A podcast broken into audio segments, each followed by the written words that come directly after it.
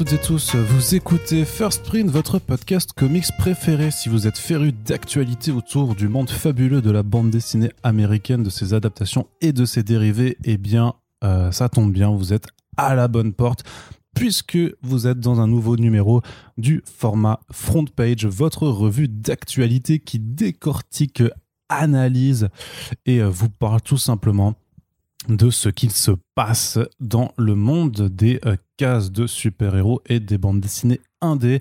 Et bien entendu, dans ce genre d'émission, je ne suis pas tout seul, même si parfois on l'a vu, vous le souhaiteriez, on le sait. Mais il y a Corentin avec nous. Si tu veux, je peux y aller. Hein. Non, je non, peux te laisser. Non, non, mais ça me fait quand même, ça me fait quand même plaisir de Ah. t'avoir, Corentin. C'est gentil. Bonjour. Bienvenue, bienvenue à toi. Bonjour. Merci, merci. Bonjour. Est-ce que tu dis bonjour aux auditeurs, aux auditrices? Bonjour aux auditeurs, aux auditrices. J'espère que Voilà. vous allez tous bien quand dans cet été là, c'est c'est cagnard partout, sauf quand il y a de l'orage. On espère que vous nous écoutez, quelle que soit euh, votre occupation, que vous soyez en train de bronzer sur la plage, de bronzer à la montagne, de bronzer en ville, de bronzer en terrasse.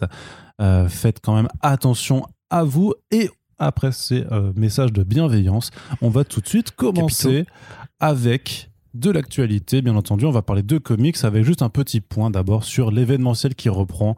Euh, simplement pour vous avertir que le 11 et 12 septembre, il y aura un festival à Lille qui s'appelle le Festival des livres d'en haut.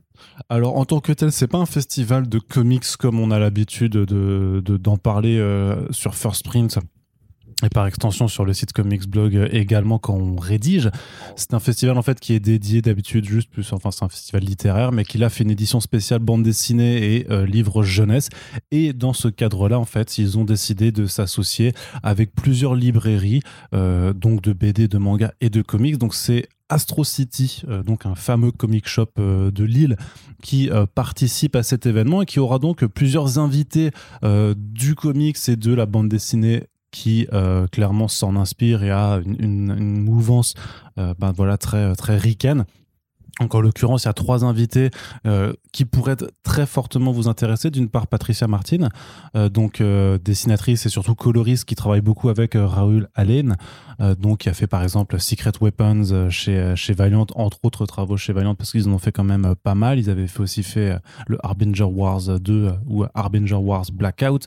Il y a également, enfin, ils ont également fait plus récemment l'adaptation de Dune euh, dont vous avez parlé dans un Back Issues qui est sorti en VF chez Huggin et Manin. Donc euh, d'ailleurs, vu qu'ils annoncent les invités au compte-gouttes, je suppose que Patricia Martin ne viendra pas sans Raoul Allen. Il faudra juste le confirmer d'ici les prochains jours quand ils continueront euh, d'annoncer leurs invités.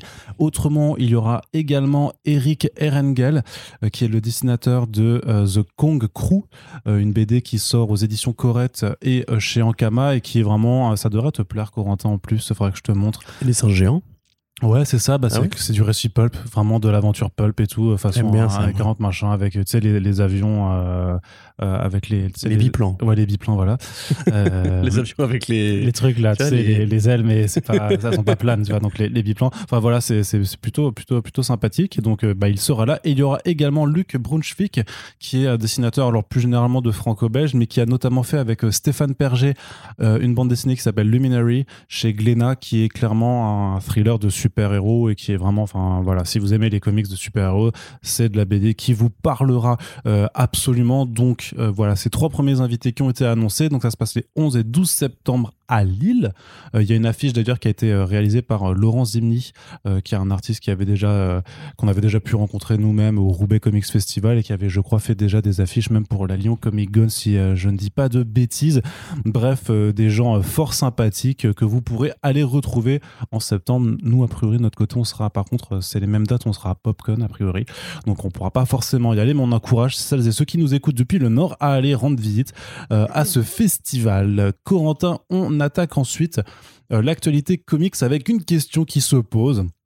Euh, Est-ce que le comics, c'est un peu la merde en France C'est un, peu, c'est un peu la merde. C'est 94% la merde, Alors voilà, c'est pourquoi on pose cette question Eh bien parce que, alors il y, a- des chiffres dont on était déjà au courant depuis quand même pas mal de temps, mais grosso modo, le CNL a demandé un grand rapport complet sur euh, le panorama de la bande dessinée en France, euh, qui a été euh, rédigé. Donc c'est un long rapport de euh, 186 pages que je suis en train de lire actuellement. C'est Ah, plutôt tu l'as pas lu en entier? Pas encore. Bah, pas euh, encore. Alors, mais quand je l'aurai lu, mais quand je l'aurai lu en entier, on fera euh, une émission avec Xavier Gilbert justement qui est l'auteur de ce rapport et qu'on avait reçu.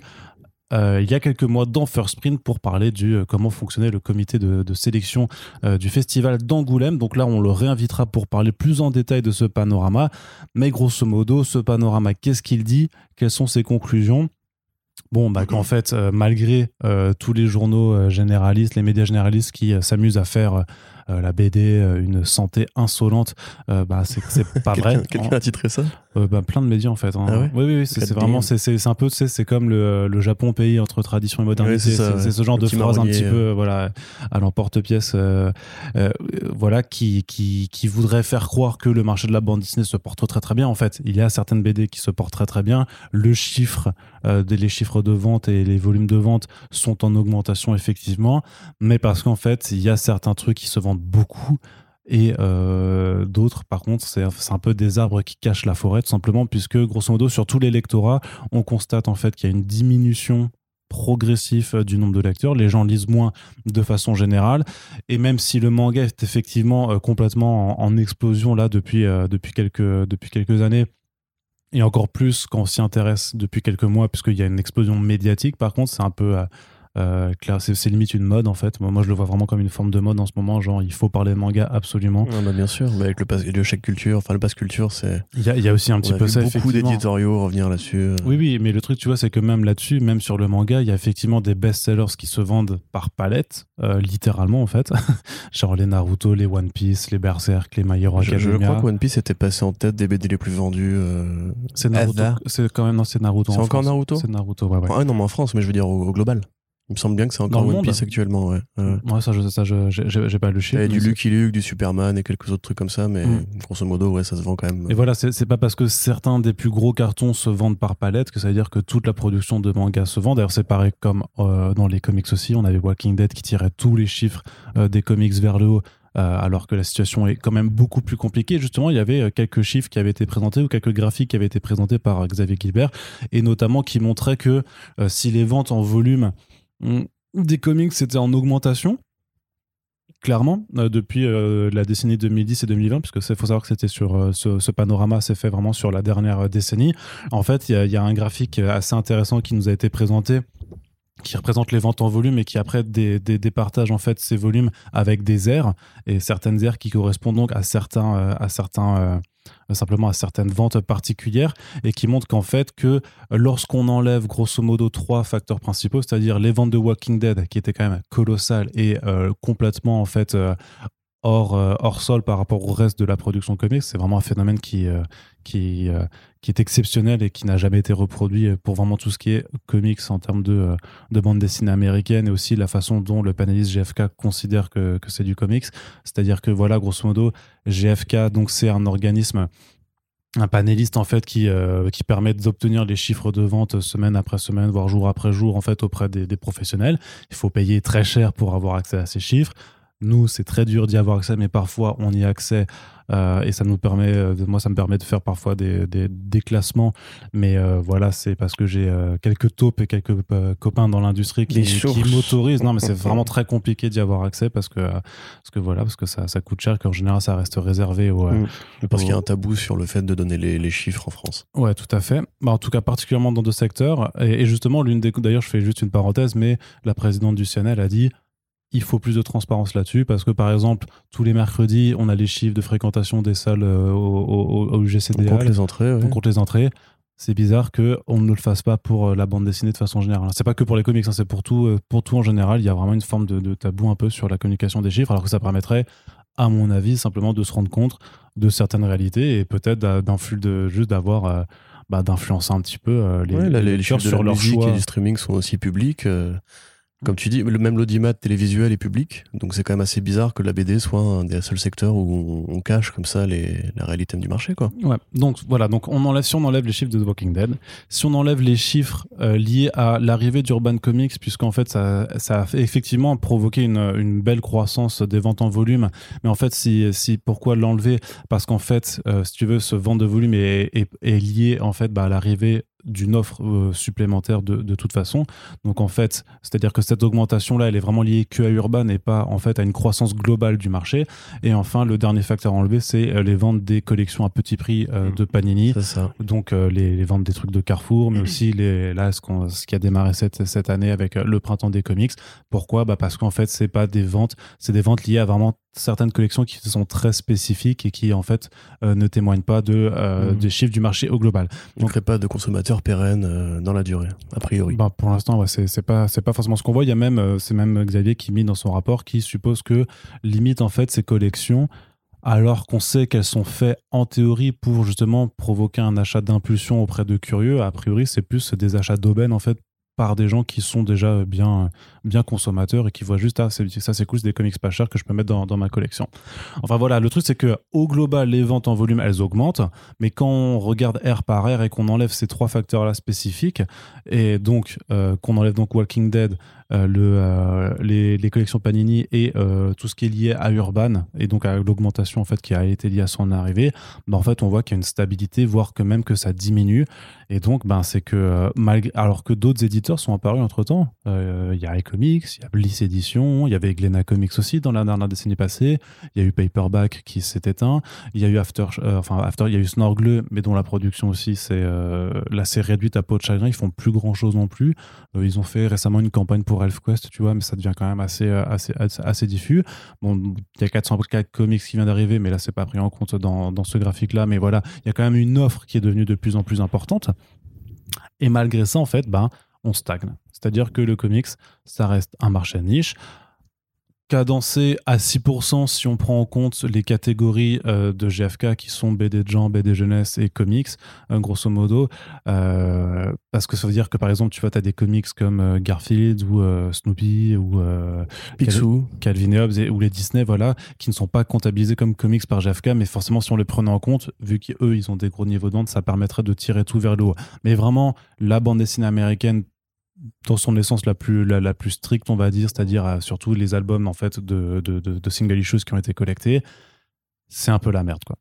En tout cas, c'est pas, enfin, c'est pas que c'est la merde, mais c'est que c'est désespérément peut-être stagnant. Je sais pas, je sais pas s'il faut forcément vouloir être alarmiste ou catastrophiste, parce que quand même le niveau n'a pas non plus chuté complètement. C'est-à-dire que ça se stabilise grosso modo, donc ça n'augmente pas, mais quelque part c'est bien que ça ne diminue pas non plus. Les ventes au global augmentent parce qu'il y a parce qu'il y a eu Walking Dead, parce qu'il y a eu Urban, parce qu'il y a eu les, il y a des collections qui, euh, qui font leur apparition. Reste à voir si ces collections-là sont euh, vouées à euh, transformer un petit peu le lectorat. Quelque part, c'est comme, les c'est comme les mangas qui sont moins chers, on va Les dire, mangas. au, au tome, qui peuvent peut-être euh, ensuite intéresser les gens à d'autres formes de BD. Ça, j'en suis pas du tout sûr non plus, j'en suis vraiment pas convaincu. Non, je pense pas non plus. En plus, le lectorat des mangas, c'est une œuvre qui est tellement prolifique, le manga, que en fait, quand t'as fini un manga, tu passes à un autre manga, j'ai l'impression.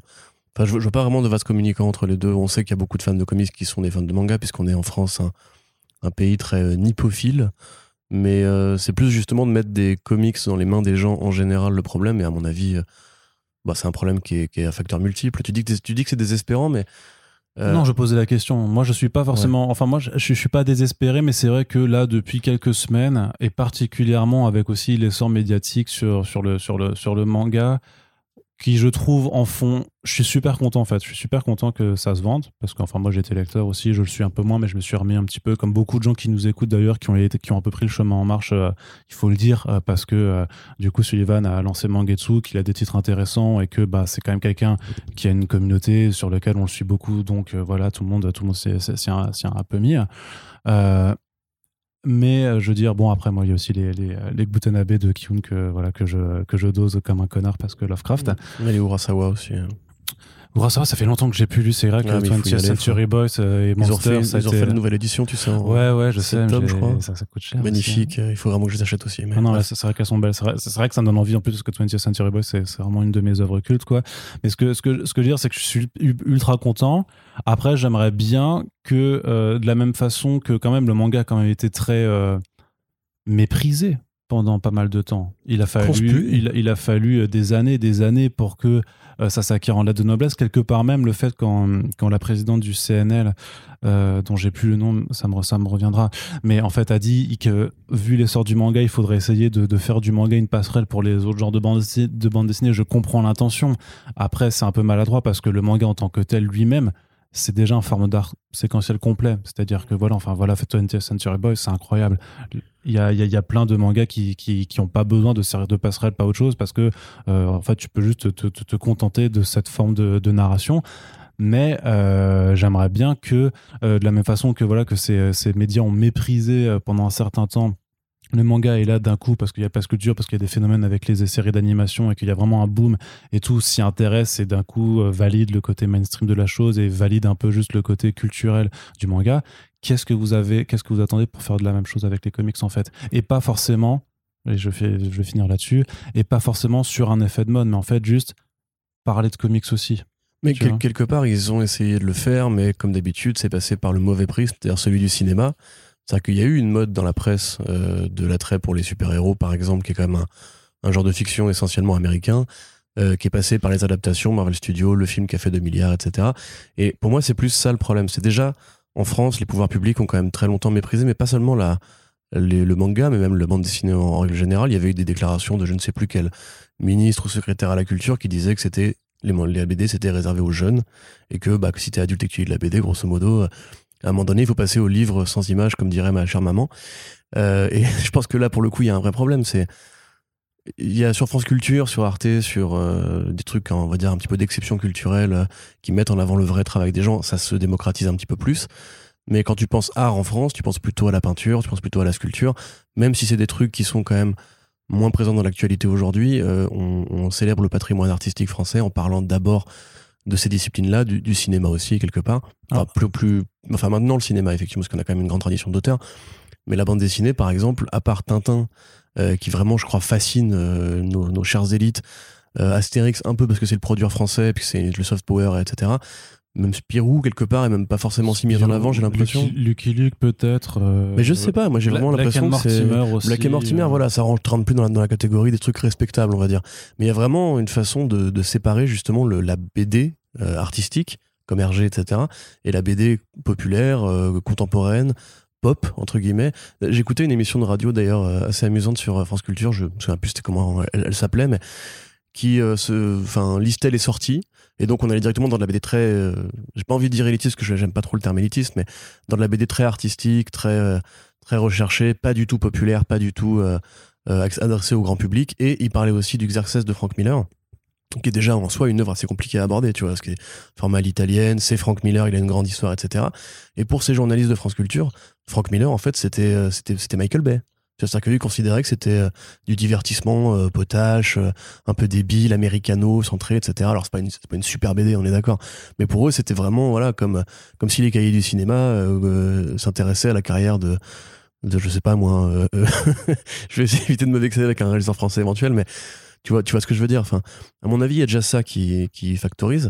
Après, il y a aussi effectivement en termes de passerelle, je trouve que par exemple l'initiative du Batman de Marini, par exemple, était peut-être une façon euh, intelligente à mon avis de faire se croiser deux publics et je pense qu'il serait pas idiot parce que en vrai les artistes eux-mêmes sont fans d'autres artistes. Justement Paul Pope est fan de Hergé.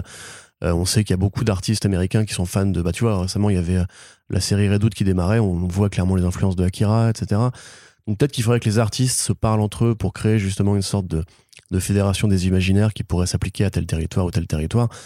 Je sais par exemple que il y a des gens comme Chartier et Collinet, tu vois, qui arrivent de France à aller s'exporter aux États-Unis, donc ça prouve bien que les c'est pas c'est pas si euh, inenvisageable.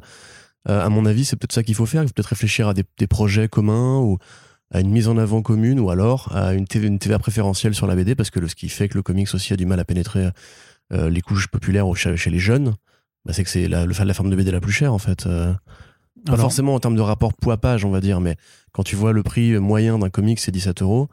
Euh, effectivement, c'est logique de, De voir que 14 les BD à 4 euros, à 5 euros, à 6 euros vont plus se vendre. Les mangas sont toujours restés sous, sous la barre symbolique des 10 euros, à moins d'avoir des grosses éditions, les Taniguchi, etc. Mais Euh, pour moi, voilà, à, moins de faire baisser les prix, tu, tu feras pas grossir le lectorat aussi facilement. Ouais, alors deux, choses quand même par rapport même à, par rapport à Elsa et Pierrick. Euh, enfin, c'est pas c'est pas une exception du tout que des artistes européens s'exportent euh, pour la BD américaine. De toute façon, je veux dire, t'as des Aquapel, oui. Oui, et puis je veux dire même au-delà de ça, t'as les Anglais, les Italiens, les Espagnols, même des Tchèques, des, des Polonais. A, tout le monde, tout le monde peut travailler pour pour l'industrie américaine. C'est pas Enfin, ça participe pas forcément à la croisée, à la croisée des gens parce qu'ils font quand même de la BD américaine au final, tu vois.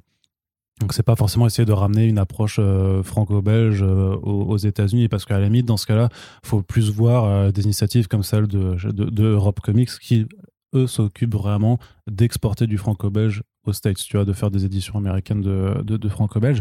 Mais plus par contre, plus dans la croisée des gens, c'est par exemple ce que fait Kiyun sur My Hero Academia en demandant à Ryan Stegman ou à Jorge Jiménez de faire des couvertures pour leurs éditions spéciales là, du, du tome 27 et du tome 30 alors, à voir s'il si, pourrait le faire, mais c'est là que, vu que ces éditions se vendent, bon, parce que c'est des collecteurs, mais aussi parce qu'il y a des artistes américains qui adorent My Hero Academia. Pourquoi? Parce que leurs gamins aussi regardent My Hero Academia, par exemple, ou lisent My Hero Academia, de, d'un éditeur comme Kyun, de dire Bon, vous avez kiffé Rory Jiménez? Bah vas-y les gars, allez lire Batman, euh, son Batman, tu vois. Vous kiffez, vous kiffez Ryan Stegman, bah allez-y, euh, nos, collègues de Panini, vas-y, ils ont, ils ont fait une édition de son Venom et tout ça, donc euh, allez checker. Donc c'est aussi ce genre de, de passerelle. Après, j'imagine bien que des éditeurs vont pas commencer forcément à se faire de la pub pour, pour des concurrents. Et encore, Kiyun en a rien à foutre de faire de la pub pour Panini Urban. Vu oui, c'est ce que j'allais dire. Des, c'est pas du tout sur, sur ça marche pas dessus. À la limite, Urban est plus concurrent de Panini que de Kiyun. Ouais, c'est ça. Assez logiquement. Mais, tu sais, c'est rigolo ce que tu dis parce que je pensais. Euh, bah non, c'était pas, super, pas super drôle, t'as pas rigolé. Non, mais c'était amusant. Enfin, c'était amusant, c'était genre. Ça m'a fait penser à un truc. Quand il y a eu les 60 ans d'Astérix, je crois, ou les 50 ans, enfin, je ne sais plus, il y avait un, ouvrage collaboratif euh, par des artistes un peu euh, étrangers, justement, parce que Astérix est quand même très exporté, exporté. Pas forcément aux États-Unis, parce que c'est compliqué à traduire, mais il y avait eu du. le mec que t'aimes bien, Frank Cho, qui avait dessiné Astérix et Obélix entourés par des gonzesses, évidemment, parce que c'est Frank Cho. Il y avait eu Bill Sienkiewicz qui avait dessiné du Astérix. Il y avait eu plein d'artistes comme ça. J'aime bien comment tu dis, ouais, tu sais, Frank Cho, le mec qui dessine des meufs euh, que t'aimes bien. non, mais parce qu'il y avait vraiment des meufs, des meufs bonnes à côté d'Astérix et Obélix, tu vois, parce que c'est sa signature. mais euh, tu vois, grosso modo, moi, je pense sincèrement que c'est vraiment. En fait, je pense que c'est vraiment c'est faisable ce genre de projet. Ou même, comme tu dis, en termes de passerelle, de l'accompagnement éditorial plus suivi pour dire. Euh, euh, bah voilà, euh, comment communiquent les différentes BD entre eux, voilà effectivement comment euh, l'imaginaire japonais a pu s'importer dans la BD américaine, comme pour le Bad Chappie ou quoi, tu vois. T'avais eu même une anthologie, l'attaque des titans, avec, des, Spider-Man Non, non, t'avais une anthologie, l'attaque des titans, qui avait été faite avec du coup des artistes ricains. Ok, ouais, ouais, bah tu vois, ça c'est des trucs qui sont, je pense, pas forcément compliqués à mettre en œuvre, on en rêve tous en vérité. Euh, tu, quand tu vois l'influence derrière euh, Stanley Moebius, euh, Silver Surfer Parable, par exemple, c'est un truc culte. Mais même au-delà de ça, je pense que le gouvernement, enfin le, ministère de la Culture aurait intérêt à investir, comme ils le font, oui, les, vestiges de, feu, le ministère de la Culture, aurait, tu vois, plutôt que de payer 3 millions d'euros pour faire de la com, pour savoir comment est-ce qu'ils pourront se faire réélire l'année prochaine, ou même plutôt que d'aller faire, les, faire le, le, le tapin chez McFly et Carlito, euh, si le gouvernement s'intéresse effectivement à Twitch, s'intéresse effectivement aux YouTubers, s'intéresse effectivement aux vidéastes qui parlent aux jeunes, euh, peut-être qu'il y aurait intérêt à justement aller chercher des influenceurs qui aiment la BD et qui pourraient eux euh, faire un travail de sap. Parce que c'est ça aussi le manga. Le manga, c'est comme tu dis, n'a jamais été aidé par les pouvoirs publics. Il s'est fait tout seul parce qu'il y a une communauté qui était riche, qui est née avec l'animation, qui est née avec le club Dorothée, et qui après a créé ses propres médias, ses propres, ses propres portes d'entrée, on va dire. Le comics, comme c'est quand même encore assez récent, Enfin, je veux dire de la, façon dont on consomme aujourd'hui, parce que évidemment il y a eu Semic, évidemment il y a eu les éditions Lug, etc. Mais ça reste, c'était peut-être que Strange était populaire effectivement, mais il y a quand même eu une grosse période où moi quand j'étais gamin, trouver du comics euh, avec la variété, la quantité qu'on a aujourd'hui, surtout la qualité de l'édition qu'on a aujourd'hui, ça n'existait pas. Aujourd'hui, on est envie dans un âge d'or de l'édition de comics, mais c'est encore assez récent et peut-être qu'il n'y a pas encore assez de voix euh, comme nous quelque part, tu vois, qui justement essayons de de vulgariser ou de, de, dire aux gens voilà ce qu'il faut acheter ce mois-ci, voilà ce que vous pouvez apprendre de tel auteur, etc. Et à mon avis, voilà, il faut une explosion de ces médias-là, euh, pas que pour les spécialiser. Bah non, parce que sinon on va être euh, plein de concurrents. Oui, je sais bien, on, crever, donc, on sera un petit peu comme Le Monde dans la presse, presse écrite. C'est présomptueux. Mais j'aimerais bien atteindre ce stade, enfin pas forcément en termes de ligne mais mais du coup à mon avis c'est plus ça qu'il faut faire. Il faut en fait déjà que le comic fasse moins peur, qu'il soit moins cher, et qu'on comprenne en fait qu'il a sa place sur le marché de la bande dessinée euh, en France euh, et que en fait les artistes eux-mêmes le savent et le pensent. Il y a deux, il y a, de toute façon, il y a deux problèmes qui reviennent à chaque fois. Et on va passer, passer à autre chose, parce que ça mériterait même une, une, une, une émission euh, dédiée. Mais, Bah, euh, finira par arriver. Il y, a deux, il, y a, deux facteurs, il y a, enfin, il y a trois facteurs. Il y a déjà la non-compréhension de les comics, c'est pas que du super-héros. Ça, les gens le savent, euh, arrive vraiment, c'est c'est vraiment ouf, mais les gens ne l'assimilent toujours pas. Le grand public euh, n'arrive pas à se dire qu'il y a autre chose que du super-héros dans le comics. Quand c'est du super-héros, les gens ont peur de, de la continuité, ils savent pas par où commencer. Parce qu'il y a effectivement ces problèmes de relaunch à répétition et tout ça. Et euh, c'est pas forcément intégré que tu peux avoir un récit complet ou une série complète qui a pas besoin forcément d'avoir lu. Enfin, t'as jamais besoin de commencer au Amazing Spider-Man 1 sorti en 63, tu vois, c'est vraiment, t'as pas besoin. Et, euh, et, le, et le troisième, effectivement, c'est le prix. Parce que maintenant, tout, le, tout est dans le cartonné, il y a la disparition du kiosque aussi, qui permettait d'avoir des achats d'impulsion aussi, quelque part, le kiosque quand même. Il y a un phénomène un petit peu plus généraliste qui est, qui est quand même noté dans le rapport aussi, c'est un petit peu la- la- le désengagement en fait, des grandes surfaces euh, alimentaires sur la BD, en fait, où il y, a, ça- il y a pas mal de rayons qui ont disparu et qui permettaient qui, justement qui permettaient quand même à certaines personnes de, de faire des achats. Enfin, je sais pas si toi tu te rappelles que tu faisais les courses avec tes parents, t'allais au rayon BD parfois Bien et sûr, ouais. t'avais envie, tu vois, t'avais envie de prendre un truc au hasard. Donc ça, c'est de moins en moins possible. Mais par contre, c'est vrai qu'il y a aussi cet argument du prix. Mais là-dessus, il y a pas. Le truc, c'est qu'on dit que c'est trop cher. Et c'est vrai, enfin que c'est le plus cher et c'est vrai, mais après, il faut voir que, le man- que déjà c'est en couleur, c'est pas du noir et blanc. Le papier est de qualité supérieure par rapport au manga, c'est pas du tout le même format, donc il y a des coûts de production qui sont inhérents. Le coût du papier augmente réellement. Il y a vraiment un, un- un problème euh, avec le, le, le coût de la matière de la matière première. Donc ça fait. Ça, C'est pas beaucoup moins cher en numérique en plus. et le truc, c'est que même par rapport au franco-belge, qui effectivement a plus un de, euh, de, de 9-11 euros euh, pour, euh, ou plutôt pour la, pour la BD jeunesse et, et une partie de la BD de genre, quoi. Mais c'est parce que les albums font, font beaucoup moins de pages aussi. Quand c'est des albums de, 4, de 46 pages ou de 80 pages, bien sûr que ça va coûter moins cher qu'un truc qui en fait 100, 120, 130, évidemment. 100, 140. Donc c'est vrai que si. Et, et puis il y a aussi ce truc de par rapport au, au- au prix sur les mangas. Oui, je suis d'accord que au, au tome ça coûte moins cher. Parfois la série, par contre, tu t'y retrouves pas. C'est-à-dire que euh, te prendre les 10 tomes de, euh, de Black Science, euh, non, c'est 9, 9 de Black Science, techniquement ça va te coûter quand même moins cher et t'as une série complète que de te prendre les 80 tomes de One Piece pour lesquels la série n'est pas toujours terminée. Mais après, je Ouais, peux. bon, je c'est un exemple isolé. One Piece, c'est quand même vraiment. le- Ça va être le manga le plus long de l'histoire. euh, Oui, oui, mais je peux prendre, je peux, bah, même, même, même si maintenant Berserk va être inachevé, les 35 tomes de Berserk te coûtent plus cher que les, euh, que les 9 Tout à tomes fait. de, Mais en plus, c'est un truc qu'on se disait. Après, c'est très les, les deux, c'est très bien, donc faut acheter les deux. Mais Ça existe quasiment pas en vrai, les, les, les séries, enfin, genre les un tome de manga, tu vois. T'en as quand même si, mais t'as, si, si, t'as, t'as- t'as Ah, des one-shots. T'as- C'est pas, c'est pas, pas si souvent. En fait, tu les... non, c'est pas, c'est pas, c'est pas que c'est pas si souvent, c'est que t'en entendras beaucoup moins parler, en fait. Hmm. Surtout. Parce que, effectivement, pour, euh, pour, euh, pour un Naruto et, et un détective Conan, combien de My Broken Mariko dont tu vas entendre parler, mais tu te- ils ont pas, de toute façon, ils arrivent. C'est très dur pour eux, même pour ces, pour ces one-shots de- d'exister, parce que, euh, comme, comme dans tous les trucs, en fait, les ventes à chaque fois sont dominées par des best-sellers, par des séries de long cours. Il y a, il y a- dans ce rapport-là, il y a un rapport, enfin, il y a, il y a un tableau qui liste les 10 BD les plus vendus de la décennie 2010-2020. Alors, c'est cool parce que tu as Walking Dead qui est quand même en- huitième position. Mais quand tu regardes tous les autres, c'est il n'y a, pas de trucs récents. C'est que des séries mastodontes, des trucs euh, de, de, de- de patrimoine. De, voilà, Astérix, c'est- One ouais, ça, Piece, Black et vraiment- Mortimer, ça. euh, Lucky Luke probablement. Oui, oui, oui. Non, mais c'est vraiment que ça. Donc, euh, faut, faut bien se dire que euh, dans, je pense que dans tous les domaines, de toute façon, il y a un réel problème de les, gros, les grosses séries en fait dominent et massent complètement en fait la production plus récente et en fait et qui est majoritaire où c'est la, la majorité des ventes de toute façon bah, Mm. font que Mais Et- ça, c'est le capitalisme. À la limite, on connaît, tu vois. C'est pareil pour dans le cinéma, dans la musique et tout. Mais le fait que le comics particulièrement n'arrive pas à se dégager, à part pour Walking Dead, qui en plus, d'ailleurs, comme tu l'as dit, n'est pas du super-héros. Euh, c'est une BD qui aurait pu être faite quelque part euh, euh, ailleurs. hein. Je veux dire, euh, le, le zombie n'est pas propre euh, aux États-Unis. qui du coup était un peu moins cher vu que c'était du noir et blanc et qu'en Voilà. plus c'était du Et souple. en plus, c'était du souple. Donc, effectivement, ça qualifie pas du tout l'album classique, on va dire le Batman urban traditionnel, qui, en général, d'ailleurs, se vend plutôt bien hein, par rapport au reste du marché des comics en France. White Knight, c'était un succès, par exemple. Ouais, et encore, oui, mais White Knight, c'est parce que c'est c'est un one a un début, un milieu, une fin, voilà, c'est ça.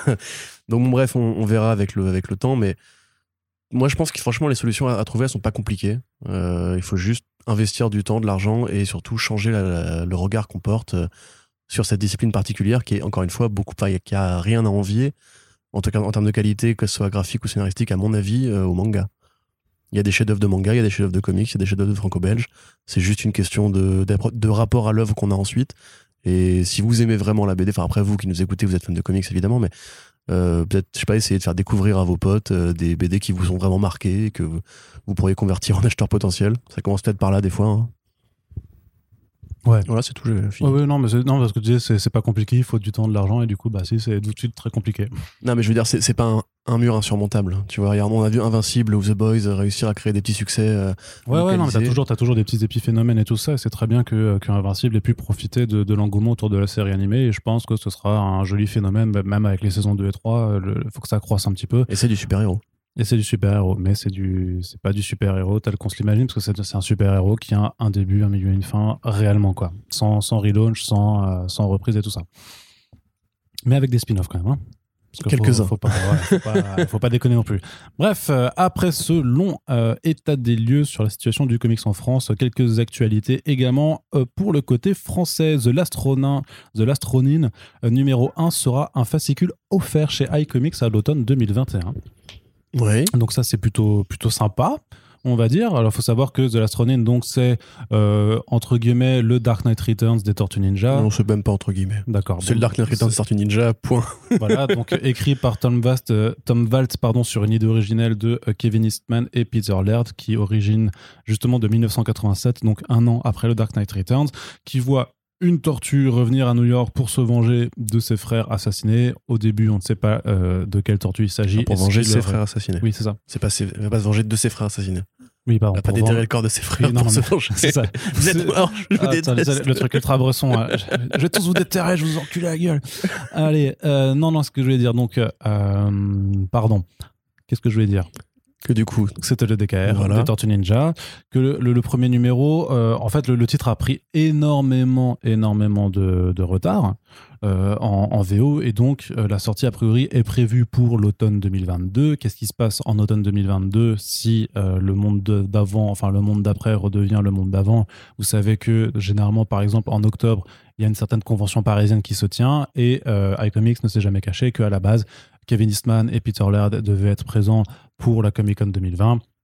Donc, grosso modo, les plans, c'est de pouvoir sortir The Last Ronin euh, en album, peut-être collector, machin, euh, d'ici l'année prochaine. Mais en attendant, à l'automne prochain, il y aura une OP. On ne sait pas encore de quelle nature elle sera, mais qui permettra d'avoir le premier numéro de The Last Ronin euh, gratuitement en VF. Et a priori, ça coïncidera sûrement avec la sortie du, d'un tome. Alors, je sais plus si c'est le tome 15, mais en tout cas, il y a surtout il y a les Tortues Classics, le tome 3 des Tortues Classics qui arrivera en septembre avec les rééditions des tomes 1 et 2. Donc, on imagine que pour un tome ou deux tomes achetés, vous aurez The Last Ronin offert ou non pas. Je ne sais pas comment. Il n'a pas encore, Sullivan Rouault, donc de nouveau lui, euh, n'a pas dévoilé les détails. Mais pour le coup, c'est plutôt chouette, surtout que ben, The Last Ronin 1, on en avait parlé dans un back issues et on avait été plutôt conquis, n'est-ce pas, Corentin? Ouais, euh, bah c'est intéressant effectivement plus de le faire en séparé puisqu'il y a quand même eu du changement, euh, on va dire sur la partie graphique de la série, c'est entre le 1 et le 2, tu vois quand même que ils ont dû soit changer de technique, soit changer de style pour aller plus vite. D'ailleurs dans le 2 il y a du, du Eastman au dessin aussi. Le numéro 1 vraiment je, je pense qu'il sera avec le recul considéré comme un truc vraiment à, à séparer un petit peu du reste. Euh, il est tel quel, très récompensant, c'est un très bon numéro. Effectivement, c'est du Frank Miller à fond. Ça reprend les cadrages de Frank Miller, la narration de Frank Miller, l'univers de Frank Miller. Tu sens que ça, voilà. c'est vrai que ça- c'est vrai qu'il y a des plans où tu fais putain, on dirait Batman. Ouais, ça, ça a clairement été. Enfin, pour le coup, la restitution de, de l'esprit 87 était très bonne. Euh, moi, j'avoue, je suis peut-être encore un peu moins convaincu par le, le dernier numéro qui est sorti, qui était le troisième. Mais dans l'ensemble, je pense que la, série tient, sa promesse de, euh, de délire apocalyptique et crépusculaire et brosson de, Tortue Ninja.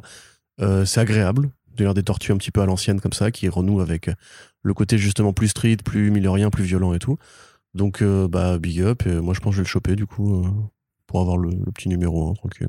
Très bien, très Voilà. bien Corentin. Donc voilà, dis. surveillez, euh, surveillez. Non, mais c'est ce qui est bien, c'est que vraiment là, euh, l'automne 2021 va y avoir de nouveau une bonne reprise de d'activités, enfin de petits événements, de micro événements. Donc il y a a priori, alors il y a le FCBD effectivement dont on n'a toujours pas de nouvelles par contre. Euh, donc on attend de voir ce qu'ils ce qu'ils vont annoncer. On espère que tout se passe bien du côté de leur organisation, mais c'est vrai qu'on aimerait avoir un peu plus de nouvelles. Euh, voilà, il y a des il y a le festival des livres d'en haut, la Popcon. euh, en novembre, je crois, si, si ça- on n'a pas de nouvelles non plus depuis quelques temps, mais il y a la Paris Manga qui, qui doit bien se tenir. Paris manga. Donc, ah, en espérant que, euh, que Mike de Diable Blanc euh, puisse avoir des, des invités comics aussi sur, sur, le, sur le salon. Donc voilà, il y a des choses qui se passent. Il y aura des, voilà, des, des, des, des, des comic books offerts, sachant que iComics doit aussi distribuer le, euh, Dog Days, donc le one shot de Lock and Key. Euh, alors ah, c'était prévu pour pour le FCBD à voir si ça peut être euh, maintenu comme ça ou, autrement. Bref, donc il se passe de plus en plus de choses. Nature is healing. Personnellement, j'ai fait j'ai reçu les mails d'application pour le les la presse pour la New York Comic Con là, vu qu'ils font quand même un truc en, en présentiel. Et je me suis dit en vrai, s'ils m'acceptent, j'essaie de voir si, si j'y vais quoi. En fait. Voilà. Toi, tu, vas avoir un trou dans le budget euh, conséquent. Hein? Tu vas avoir un trou dans le budget. euh, Ouais, ouais, bah, bah, je vais beaucoup bosser cet été pour, euh, pour pouvoir me, me le payer euh, au cas où. Mais à la limite, si je peux prendre des. voilà, si je peux vous faire un reportage à New York Comic Con en, en podcast, ça, ça peut être plutôt cool. Ta mission sera de trouver Dan Didio, de l'emmener boire un verre et lui faire dire tout ce qui s'est passé. Ouais, c'est clair. c'est clair. Allez, on continue toujours par contre du côté, du côté de la VF avec deux annonces qui nous viennent de la part de euh, 404 Comics euh, suite aux nominations des Eisner Awards. En fait, il Ouais. s'avère que deux des titres qui étaient nommés dedans euh, sont prévus chez 404 Comics et 404 Éditions. Donc, euh, bah, ça fait plaisir. Euh, D'une part, parce que le premier, c'est un titre qui s'appelle We Live, qui est euh, écrit et illustré par euh, Roy et Inaki Miranda, donc les, Miran les Miranda. Les Miranda. Les Miranda Brothers, tout simplement. Les Miranda Bros. Les droits Miranda. Alors que euh, Inaki Miranda, par exemple, on lui doit Coffin Hill chez Vertigo, Out of Body aussi. Euh, titre, donc euh, We Live, qu'est-ce que c'est? Grosso modo, c'est du Miyazaki, un petit peu dans un univers plus ou moins post-apo. Donc, grosso modo, l'humanité est sur, est, le, est sur le déclin. Euh, Il y a des extraterrestres qui arrivent pour finir le travail et mettre fin à cette euh, putain d'espèce débile qu'est l'être humain. Euh, sauf qu'ils décident, dans leur grande mensuétude, d'accueillir euh, 5000 euh, gamins. Et donc, on va suivre en fait le parcours de, de, de deux de ces gamins, donc Ototo et sa sœur Tala, qui vont donc du coup partir. Ouais, c'est c'est tellement Totoro, quoi. qui, euh, qui vont partir, du coup, bah, euh, dans, dans, dans, de ce, dans ce monde post-apocalyptique à la recherche, du coup, d'un point de ralliement pour, pour pouvoir partir. Euh, et c'est beau à en crever. En vrai, faut, faut que vous, vous pouvez jeter un œil juste sur Comixology. Si vous regardez les pages de preview, vous verrez déjà que c'est ultra beau.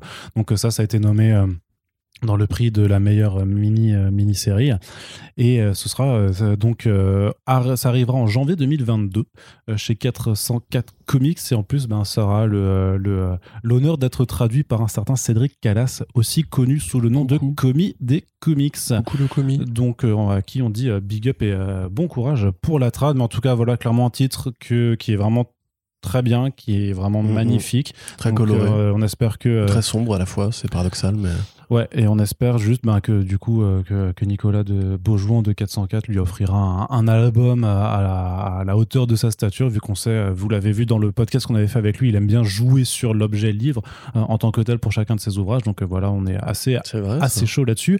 Mais un autre truc qui arrivera également, qui a l'air plutôt cool, qui Hein, s'appelle Fangs de Sarah Anderson. Alors c'est pas chez 404 Comics, mais juste chez 404 Éditions, qui lui arrive en le 23 septembre 2021.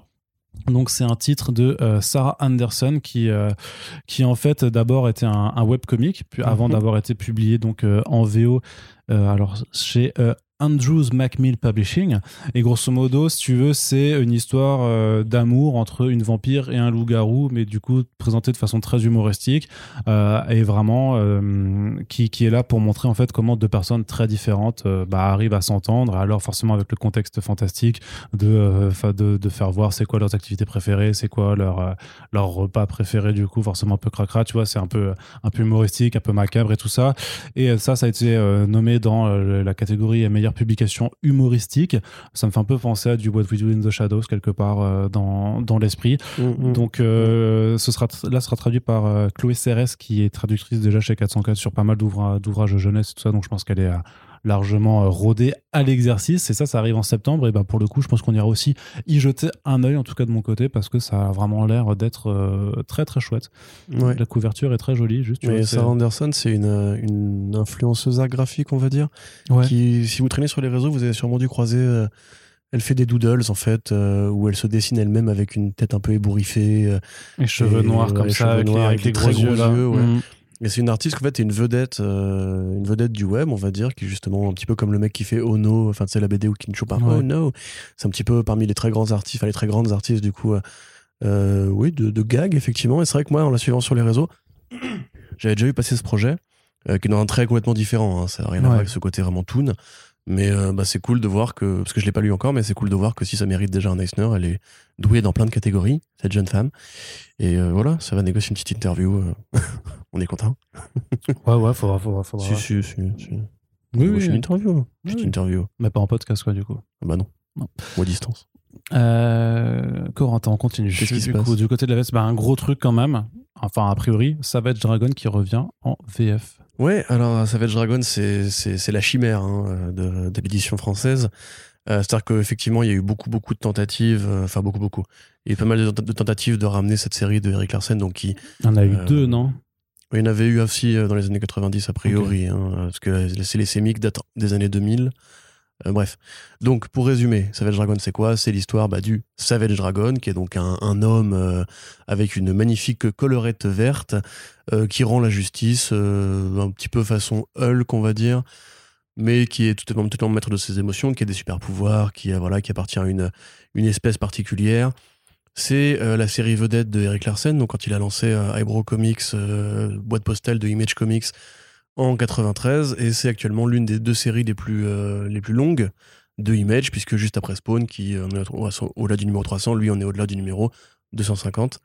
Euh, donc voilà, c'est assez compliqué à, résumer, parce qu'évidemment il s'est passé beaucoup beaucoup de choses, le dragon a eu des enfants, beaucoup d'enfants, a eu beaucoup, une grande famille, et en l'occurrence justement c'est intéressant puisque les, éditions Black and White, donc qui passent après la, la la tentative, dis donc, faut que j'articule, de Delcourt, qui avait donc essayé de faire une intégrale il y a une bonne dizaine d'années, qui s'était pas vendu. Ils l'ont dit, ça s'est pas vendu, donc on ne continuera pas.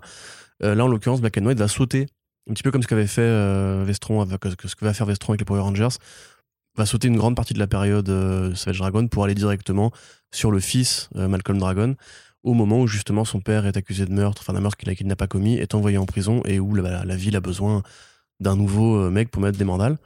Donc l'ar- l'arc d'intro est assez intéressant, c'est toujours Larsen au scénario et au dessin. Euh, un trait qui vit plutôt bien, je trouve, enfin qui est un mec qui a une bonne endurance dans, dans, le coup de crayon. C'est pas Todd McFarlane évidemment, c'est pas aussi stylisé, mais c'est plutôt sympathique. Un petit côté Miller d'ailleurs. Euh, donc l'arc d'introdu- d'introduction, disais-je, on voit un petit peu son enfance, son rapport aux différents protagonistes. Donc c'est pas mal pour entrer. Donc en l'occurrence, c'est Jérôme Wiki qui va se charger de la traduction et même de l'édition en général, parce qu'il va faire un gros dossier résumé. Donc c'est le monsieur qui avait fait les blagues euh, relativement euh, malvenues, on va dire, dans les séries Bad Girl et Prez pour Urban Comics. Euh, quelque part là, en l'occurrence, c'est vrai que l'écriture de Larsen fait que, et s'il est vraiment fan, je pense qu'il respectera quand même la direction générale des dialogues, etc. On peut le souhaiter, on peut l'espérer même. Pour les fans du Dragon, de toute façon, tout est bon à prendre parce que c'est vraiment compliqué, apparemment, d'éditer du Savage Dragon en France. Donc voilà. euh, En tout cas, c'est incroyable quand même de se dire que les shitstorms euh, sur Twitter ont vraiment ruiné sa carrière. Quoi. Oui, c'est toujours pareil, la cancel culture, etc. Et ces mecs-là qui justement ont tendance à dire qu'on peut plus rien dire, au final, ça leur, ça les gêne pas plus que ça en, en définitive. Mais bon, bref, euh, voilà. Après, on sait que le, le milieu des traducteurs est aussi un petit peu un entre-soi et que voilà, hein, c'est pas un cas isolé, on va dire. Mais bon, voilà, l'occurrence, c'est cool. Et je pense que le- les fans de Savage Dragon, c'est pas eux justement qui vont euh, s'offusquer, on va dire, euh, euh, pour ce genre de, prise de parti politique. Donc voilà, quelque part tant mieux. Moi j'avoue, je, lis la série encore régulièrement en VO, donc je ne pense pas me jeter dessus. Mais c'est intéressant, en tout cas comme, comme initiative, de comme ça proposer un jumping point qui en plus est plus actuel, on va dire, parce que c'est vrai que le feuilleton familial est vraiment plus important aujourd'hui qu'il ne l'était dans les numéros 100 à 180. Donc voilà, tant mieux pour les fans et tant mieux pour Black and White. Et euh, à, côté de réflexions qui quand même ramènent beaucoup, beaucoup de BD euh, euh, des années 90, bah, j'ai envie de dire que les gens de 35 ans qui ont grandi avec Image vivent leur deuxième âge d'or euh, aussi. Ouais, clairement, non, c'est vrai que c'est assez intéressant de voir ça euh, avec effectivement avec Vestron, avec Réflexion, avec euh, et maintenant avec Black and White. Alors Black and White, c'est quand même assez particulier parce que c'est une maison d'édition euh, qui est pas distribuée comme toutes les autres dans les librairies. Donc en fait, c'est soit faut commander directement chez eux sur leur site, soit en fait ce sera au libraire vraiment d'aller euh, se prendre des stocks euh, chacun. Donc faudra être assez attentif sur la disponibilité de ces ouvrages, sur, euh, sur, euh, sur la, facilité de se les procurer. Je suis assez curieux de savoir à quel tirage ils vont le faire ou s'ils vont peut-être un peu changer leur, leur modèle euh, du coup d'édition parce que à mon avis ça reste quand même ça risque quand même d'être un produit de niche qui va pas qui va pas réussir à parler forcément à, plus que justement cette catégorie déjà hyper spécialisée de mecs de 40 ans et plus qui ont kiffé Savage Dragon quand, quand ils étaient plus jeunes ou qui sont euh, nostalgiques voilà du Image Comics des années 90 et, ou alors qui voudraient peut-être découvrir la chose plus actuelle mais le truc c'est que même en prenant ce jumping point ils sont quand même très très en retard encore sur la VO il faudra quand même 8 à 10 TPB euh, au rythme oui, euh, 8 à 10 TPB pardon pour essayer de rattraper un petit peu le retard et euh... En plus, non, ils pourront pas l'attraper parce que de mois en mois, ça continue. Oui, oui, c'est non, je veux dire, pour essayer en tout cas pour, euh, pour euh, non, mais ce que je veux dire, il faut, il faut le faire assez rapidement pour essayer de, de diminuer l'écart. Euh, sauf que pour en faire 8 à 10, il faut que la série marche. Et euh, bah, on verra bien, on verra bien comme ça. Nous, on vous en reparlera quand même, histoire, histoire 2. Moi, je pense que ce sera le bon moment du coup pour, pour m'y pour mettre. du coup, voilà. Tu vas lire 300 numéros, enfin 250 numéros de Savage Dragon Non, non, je vais prendre le jumping point de Black okay, euh, J'irai leur parler, je leur demanderai. Tu vas rater Ben, ben Laden alors? Ah, je, tu me montreras c'est quoi. Il y a quand même Ben Laden dans Savage Dragon, ouais. Oui, c'est vrai que c'est une série qui est très politique et toujours très. Ah, mais il, y a un arc entier sur toi. Oui, non, mais commentaire, de, elle, est elle commente l'actualité, quoi. Donc, euh, c'est pour ça peut-être que se mettre quand même dans un truc qui est sorti il y a 10 ans, il euh, faudra peut-être essayer d'accélérer, d'accélérer. Parce que je crois que leur premier album, il fait que 4 numéros, non? Euh, Non, c'est plus que ça, je crois. Bah, c'est tout le premier arc, c'est 5 ou 6 Ouais, mais voilà, je veux dire que c'est pas à coup de 5 ou 6 numéros non plus que tu vas pouvoir euh, ah aller, aller de, euh, voilà, donc de 293 à, euh, à 200, plus de 250. Il va falloir mettre la cadence et j'ai juste des doutes sur la capacité à, à, à avoir cette cadence-là et à être suivi de bout en bout, mais je le leur souhaite bien évidemment parce que ça reste un monument du comics indépendant. Euh, et donc c'est bien d'avoir cette proposition en France de toute façon. Euh, ensuite, euh, on va passer du côté de la VO. On continue avec deux lindés, avec euh, une annonce plutôt sympathique, je crois, d'un titre d'horreur qui arrive chez Dark Horse Comics directement au format graphic novel. Donc ça, faut quand même commencer à se dire que ça va devenir, enfin ça l'est déjà d'ailleurs, mais que c'est de plus en plus courant. C'est-à-dire que les éditeurs, au lieu de proposer des récits en single issues, donc les fascicules de 20 à 30 parfois 40 pages, euh, qui sortent de façon euh, plus ou moins mensuelle, sont ensuite collectés en un album, et bien parfois des récits sortent directement en album, ce qui a deux avantages. Du coup, euh, c'est que euh, t'as pas besoin justement d'avoir de, cette publication étendue et t'évites les, les, retards. C'est juste que quand ça sort, t'as le récit complet a priori, ou même si c'est juste un premier tome, t'as ton premier euh, chapitre vraiment complet. Et d'autre part, en termes de narration, ça laisse plus de liberté aussi aux équipes créatives puisque tu n'as pas euh, cet impératif de la césure des 20 pages où généralement, ben, sur la 20e page, il faut mettre un cliffhanger ou avoir un, voilà il faut penser son découpage euh, son découpage comme ça là tu peux avoir vraiment quelque chose euh, qui est euh, complètement indépendant de ce genre de contraintes narratives. Et donc, Children of the Woods, c'est un roman graphique par Joe Ciano. Et si on en parle, c'est parce que c'est dessiné par un certain Joshua Hickson. Et Joshua Hickson, vous commencez, vous commencez à connaître son nom puisque on a pu découvrir très récemment euh, deux travaux de lui. C'est le dessinateur de Shanghai Red et de The Plot, euh, tous les deux édités du coup chez iComics. On vous a d'ailleurs parlé déjà de Shanghai Red dans un Back Issues. On va vous parler de The Plot dans un prochain. Donc, dessinateur qui est euh, bon, qui aime beaucoup les aplats de noir, qui aime, bon. qui aime les ambiances lugubres, qui aime vraiment, voilà, qui. Donc, Shanghai Red, c'est quand même plus une sorte de Rape and Revenge, donc assez âpre, assez, un récit assez brutal de, de, de vengeance, alors que The Plot est vraiment un titre qui est dans l'horreur et dans l'horreur assez inquiétante, assez dans l'ambiance surtout, horreur, marécageuse, un petit peu à la, Swamp Thing, on va dire. Donc, on imagine que Children of the Woods sera un peu plus dans ce registre-là.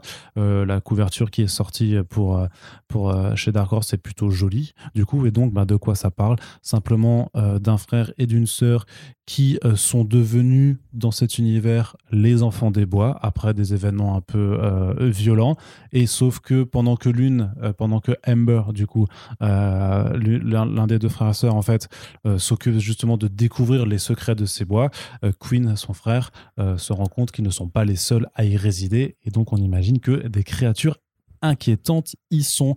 On n'a pas trop de détails. Je ne sais vraiment pas si ça va sortir en VF, mais je pense que c'est quand même une publication à surveiller, ne serait-ce que pour, pour un artiste qui euh, qu'on commence à, connaître de mieux en mieux et qui, je trouve, est quand même assez doué. Moi, je suis d'accord. Après, moi, comme je l'ai déjà dit, je suis un peu moins fan de Shanghai Red. J'attends de découvrir là The Plot. Pour, euh, après, graphiquement, c'est très fort, évidemment. Euh, là, en l'occurrence, c'est horreur forestière, euh, qui est un truc assez commun dans l'imaginaire américain, qui justement a, ce rapport un peu particulier à la ruralité, aux forêts, etc.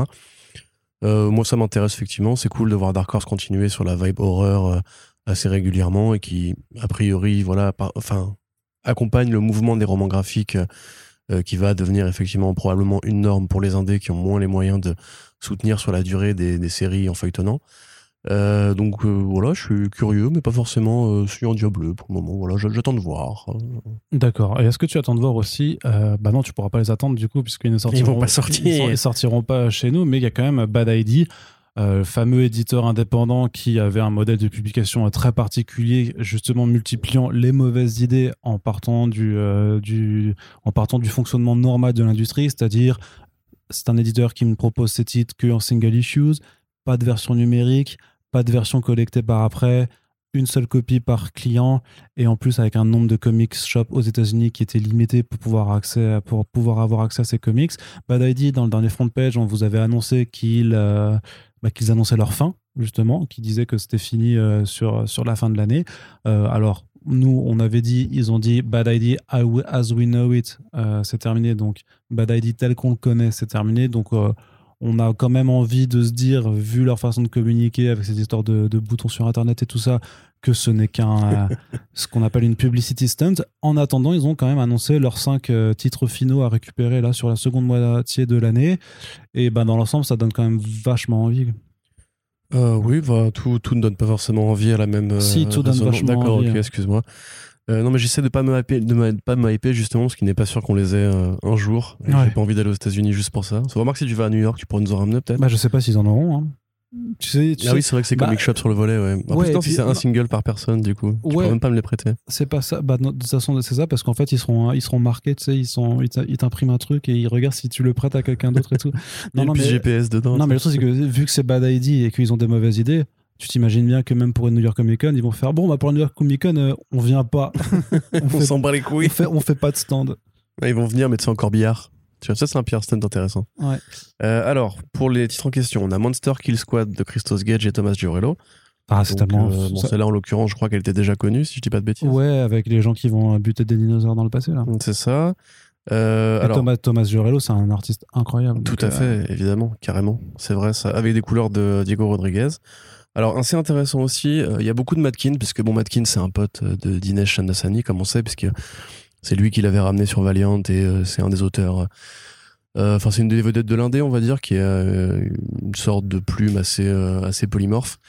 là, en l'occurrence, il va faire du coup pour Bad ID deux paires de one-shot, on va dire. D'abord Refuse, donc Matkin, Marguerite Sauvage, et également une suite au truc Hero Trade, qui était un machin qui était sorti par surprise euh, cette année apparemment, et qui là en l'occurrence c'est Hero Trade passive-agressive avec David Lafemme, donc encore une fois une très très grosse rosta fait Stray Bullets notamment. Euh, donc là voilà, difficile de savoir de quoi il s'agira, a priori il y aura un peu de, de héros masqués, un peu de flingue, euh, parce que les synopsis sont pas, sont pas livrés, donc c'est toujours un peu spéculatif. Et pour tenir compagnie à Matkin sur ces one-shots, il y aura aussi Last Treasure de Mark Russell, donc voilà, encore une fois, un mec à ses côtés, et Adam Polina, un très très bon artiste, qui euh, voilà, travailleront ensemble sur un double one-shot. Donc il est possible que ce soit un peu comme Slabels, des trucs euh, qui soient juste pour un numéro, mais qui soient assez longs. Là, si les deux sont, annoncés en commun, soit c'est pour avoir une belle affiche Matkin, Mark Russell, euh, Paulina et Sauvage, soit c'est juste que les deux numéros se répondent sur le plan du scénario, parce qu'ils sont quand même accolés sur la couverture. Après, il y a Pirate Queen, donc Peter Milligan, l'infatigable Peter Milligan qui décidément euh, n'arrêtera jamais de travailler. Euh, et Adam Paulina, donc là en l'occurrence, on imagine bien une série, euh, une série de pirates, hein, on va dire, qui a l'air assez jolie encore une fois. Paulina, de façon, il est très bon. Et là, c'est vrai que comme Kind, il se répand un peu chez Bad ID. on sent, voilà, il y a une envie quand même de créer une ligne commune avec des artistes qui peuvent se multiplier comme ça. donc là, en l'occurrence, c'est une mini-série en 4 numéros. Je l'ai pas dit, mais oui, Monster, Monster Skill Squad, pardon, c'est en 4 numéros aussi. Euh, ensuite, euh, plus intéressant, enfin, je pense, le plus intéressant, c'est Odin's Eye, évidemment, de Joshua Dysart et euh, Thomas Giorello, oui. une fois. Donc, voilà, vous savez tout le bien que pense Arnaud Kikou et que je pense moi-même de Joshua Dysart. C'est là qu'évidemment, on a envie de l'avoir en français. Euh, là, il est très probable que ce soit une série de fantasy, ne serait-ce parce qu'il y a Odin dans le titre. Parce que Ouais, de des- mythologie, du coup, de mythologie nordique avec des enjeux de fantasy. hein. Quelqu'un à cheval euh, sur, euh, sur, un, sur un cheval. Donc, n'est pas probablement, Zoro, voilà. du coup, Tout à fait. C'est pas un cavalier euh, dans la qui nuit. surgit dans la nuit. ouais. C'est ça. Et là, en l'occurrence, c'est intéressant. Peut-être que parce son nom, il le signe à la pointe d'une hache, mais du coup, ça fait des dégâts, quoi. C'est pas... Il reste plus grand chose du mec après. c'est content. c'est content de ta vanne. Ouais. Donc, j'ai fait un Z avec la hache. c'est prévu pour le mois de décembre. Et là, en l'occurrence, c'est 5 numéros. Donc, ça veut quand même dire que euh, bah, Daidi va continuer jusqu'à au moins le printemps 2022. Non, mais je te dis, ils et vont que pas arrêter, ils on- arrêtent on, pas, sait de là. sources euh, voilà que il y a d'autres trucs en plus qu'ils avaient prévu de faire qui sont encore dans les dans les tonkards donc voilà enfin c'est quand même compliqué de se dire que les mecs annoncent leur mort euh, un an et demi avant euh, la, leur dernier numéro et qu'en plus a priori ils auront les moyens quand même financiers de soutenir un tel afflux de sorties parce que là si on compte ça fait quand même bien euh, 12 13 14 15 numéros bon voilà moi j'ai quand même un peu de mal à me dire que euh, que c'est effectivement pas un, un publicity stunt et qu'en fait ils vont pas juste migrer sous une autre bannière ou changer de nom ou euh, fusionner ça avec All Nighter ou euh, Hivemind ou je ne sais qu'est-ce. Euh, mais voilà, tel quel, en tout cas, c'est quand même des très beaux projets. Ce serait bien d'avoir un plan de publication en France. On comprend évidemment que leur, leur logique qui, qui est de fuir les albums va poser problème, un- poser problème pardon, à un moment donné. Mais personnellement, j'ai du mal à me dire que ça Ouais. finira pas par arriver, ne serait-ce que parce que, encore une fois, quand Dinesh Chandassani était chez Valiant, il a euh, tendu la main euh, vers la- vers l'Europe. Donc voilà, à voir euh, ce qui sera euh, discuté, négocié ou pas. En tout cas, c'est quand même une belle affiche et, et puis j'ai pas envie, moi, de devoir acheter du Joshua Dysart, enfin, d'aller aux États-Unis juste pour lire le prochain Joshua Dysart. Merde. Merde. Ouais. Merde. Non, mais c'est d'autant plus compliqué qu'en plus, il y a- il y a- c'est vraiment, euh, en termes de, de- de stratégie éditoriale, il y a un vrai problème hein, qui peut se poser par rapport à ça. Il faut savoir que, par exemple, euh, du côté euh, de Delcourt, Delcourt, pour l'instant, peut pas faire d'édition euh, de The Walking Dead de luxe en couleur parce que euh, aux États-Unis, ils ont dit qu'ils ne faisaient pas d'édition collectée. Et donc, bah, tant que ça, ça ne change pas, en fait, Delcourt est dans l'impasse par rapport à ça. Ils peuvent pas, ils peuvent pas le faire.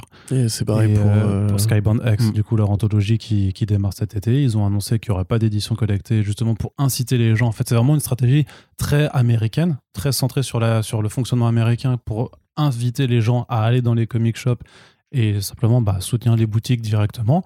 Euh, c'est vrai que nous, on n'a pas du tout ce, ce fonctionnement avec les fascicules. euh, en, en mensuel.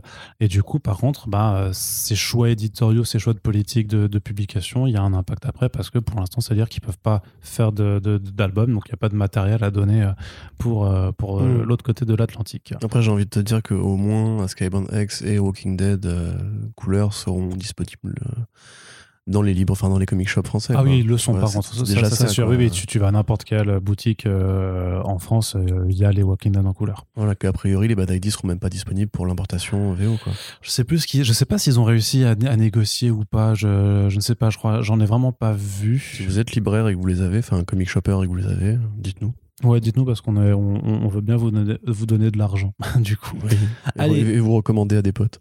Allez, on continue à parler de comics VO et là, on va faire un- une touche de mainstream. Alors, grosse annonce du côté de chez DC Comics euh, qui annonce une mini-série Suicide Squad King Shark, donc assez, assez ouf. Euh, on ne l'attendait pas, on l'avait pas vu venir. C'est assez incroyable. Non, je déconne, c'est pas ça la grosse annonce. Euh, le retour de Fable, par contre, le retour de Fable avec, avec Mark Buckingham et Bill Willingham, donc l'équipe créative originelle qui sera là quand même Voilà. Après 150 simplement. et ils font pas de relaunch hein, c'est vraiment ils reprennent. Donc la série s'était arrêtée à 150 numéros. Ils vont reprendre le numéro 151 mais tout cela ne se fera que au printemps 2022 puisque avant crossover spin-off Batman versus Big B euh, alors je sais plus c'est quoi le titre exact quoi mais grosso modo un crossover entre l'univers de Fable et l'univers de Batman surtout avec Big B du coup qui est aussi un enquêteur euh, qui, qui va donc euh, ben voilà enquêter dans Gotham euh, City et qui va forcément se retrouver aux prises avec l'enquêteur traditionnel sur place. Mais c'est écrit par. Le détective. C'est- fait, c'est fait par, euh, par, Bill Win- par Bill Winningham, donc c'est que c'est un peu honnête comme projet. Oh oui, c'est honnête. Bah, c'est très, honnête. euh, Non, donc et Fa- pour Bill Willingham et pour DC Comics. parce donc, que- donc Fab qui grosso modo imaginait simplement en fait que les personnages des contes et légendes imaginaires Oui, tout tout ça existe vraiment s'étaient fait chasser de leur univers par euh, L'adversaire. et euh, du coup s'isolait dans un quartier de New York, Tout à fait. Fableville. Fabletown, oui, tout à fait. Fableton, ouais, enfin Fableville c'est en, français.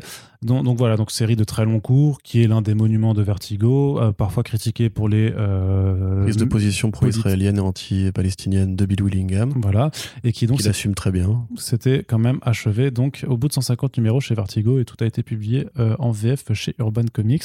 Et donc bah voilà pour fêter les 20 ans de l'existence de la série bah, on, la, on la relance. Le temps d'un arc a priori quand même de 12 numéros. À voir si ça si c'est juste un arc ou si c'est destiné à, à se poursuivre euh, par après et puis le spin-off avec Batman parce que forcément il faut un petit peu euh, utiliser Batman comme cheval de Troie peut-être pour réintégrer non, mais doute. ah, le truc, c'est que. Ouais, ouais, mais après, le truc, c'est qu'il y a une certaine cohérence de mêler ces deux personnages-là particulièrement. Tu vois, c'est. euh, non, mais il y a, y y une cohérence. C'est Bah, pas. ça, je suis pas d'accord. ça sort, ça sort pas de n'importe quel chapeau. Oui, mais attends, mais dès qu'il y a un détective, mais dans ce cas-là, tu fais tout avec Batman. Bah, en plus, oui, tu fais bah tout oui, avec parce qu'il y a eu. Batman The Shadow, Dylan euh, Dog. Batman Dylan Dog aussi. Donc The oui, bien sûr. Oui, euh, non, mais bien sûr. Fortnite. Ah, Il y a même. Batman, il y a eu Bat- il y a eu Batman Alien et Batman Predator. Donc, euh, Mais moi, j'ai croisé Batman un jour. On a fait un crossover, lui et moi. oui, c'était Même Bat- toi, toi aussi, non C'était Batman Corentin, c'était Ouais, pas ouf. Bah, franchement, pas moi, j'ai kiffé, hein, c'était cool. Parce que du coup, c'était euh, c'est Batman, il rencontre Corentin et Cor- Corentin, il, il vapote et voilà. Et Il y a une cohérence, tu vois, quelque part. disons que le, cliffhanger à base de merde, ma recharge est vide, c'était pas génial quoi. C'était c'était Batman, tu peux aller à l'épicerie du coin et voilà. Enfin Ouais. bon, Mais merci Arnaud. D'ailleurs, il faudrait qu'on invite Batman dans un podcast, euh, parce que, vu qu'il fait des crossovers avec tout le monde. c'est vrai. Mais non, mais voilà, enfin, c'est euh, bon. Alors, effectivement, c'est une grosse annonce parce que de fait, euh, Fables fait partie des, des très grandes séries de Vertigo. Qu'on l'aime ou qu'on la déteste d'ailleurs, parce que c'est vrai que malgré ses prises de position politiques, ça reste bien écrit au global. Et c'est une franchise un petit peu comme The Sandman qui a déjà fleuri sur d'autres secteurs. Il y a eu Jack of Fables, Oui, la série, il y a eu Fair sur les meufs de cet univers. Tout à fait, il y a eu des romans graphiques euh, sur différents personnages. Euh, donc c'était déjà quelque chose qui s'était déjà beaucoup répandu. Le numéro 150 d'ailleurs était un trade en fait, parce que c'était à la Ouais, fois un un- numéro et un album. C'était clair, bah ouais, parce que ça avait la taille d'un album. Voilà, ça participe de l'imagerie de Vertigo comme un peu Sandman effectivement, ou même euh, les Unwritten avec qui ils avaient fait un crossover d'ailleurs. Ouais. Euh, Unwritten de Mike Carey, qui est donc dans, la même, dans la même lignée, on va dire, des personnages fictifs qui prennent vie. Et qui, Là, s- parce que ça participe avec... Vas-y, ouais, excuse-moi. qui, et qui s'aventure dans les histoires, euh, dans les histoires Voilà, littéralement en fait. En plus, c'est un truc qui, qui est très grand public maintenant. Je veux dire, Shrek, c'était déjà un peu, euh, voilà, les, crossovers d'imaginaire enfantin. Ouais, alors par contre, The, The Unwritten, c'est pas ultra grand public. quand Non, même. non, pas The Unwritten. The Unwritten, c'est plus, euh, oui, c'est vraiment un truc très lettré, plus euh, Neil Gaimanien, parce que Mike Carey, Neil Gaiman, c'est un peu blanc bonnet, bonnet blanc. Mais euh, en l'occurrence, voilà, euh, c'est vrai que Fable, c'était plus grand public, c'était euh, quelque part, voilà, un peu érudit, assez, euh, assez euh, calme, on va dire, c'était assez propre. Donc ça pouvait participer à, faire de Vertigo, voilà, une sorte de, de, de Karen Berger Temple of euh, Literary Characters, on va dire. Donc c'est euh, donc c'est effectivement cool de, de voir que ça revient. Moi quelque part, je pense qu'on a quand même fait le tour de la question. Euh, Il y a quand même plus grand chose la question, Arnaud? Une blague avec euh, Question, Rorschach? Ouais. Tu savais que j'allais, tu savais que j'allais la faire. donc, euh, D'accord, c'est c'est bon. cadeau, c'est cadeau. Euh, Mais voilà, enfin c'est pour moi 150 numéros, c'est déjà beaucoup. Il y a quand même pratiquement aucune série Vertigo qui a fait euh, cette durée-là dans les créas originales. Preacher c'était beaucoup moins bien que ça, c'était beaucoup moins long que ça.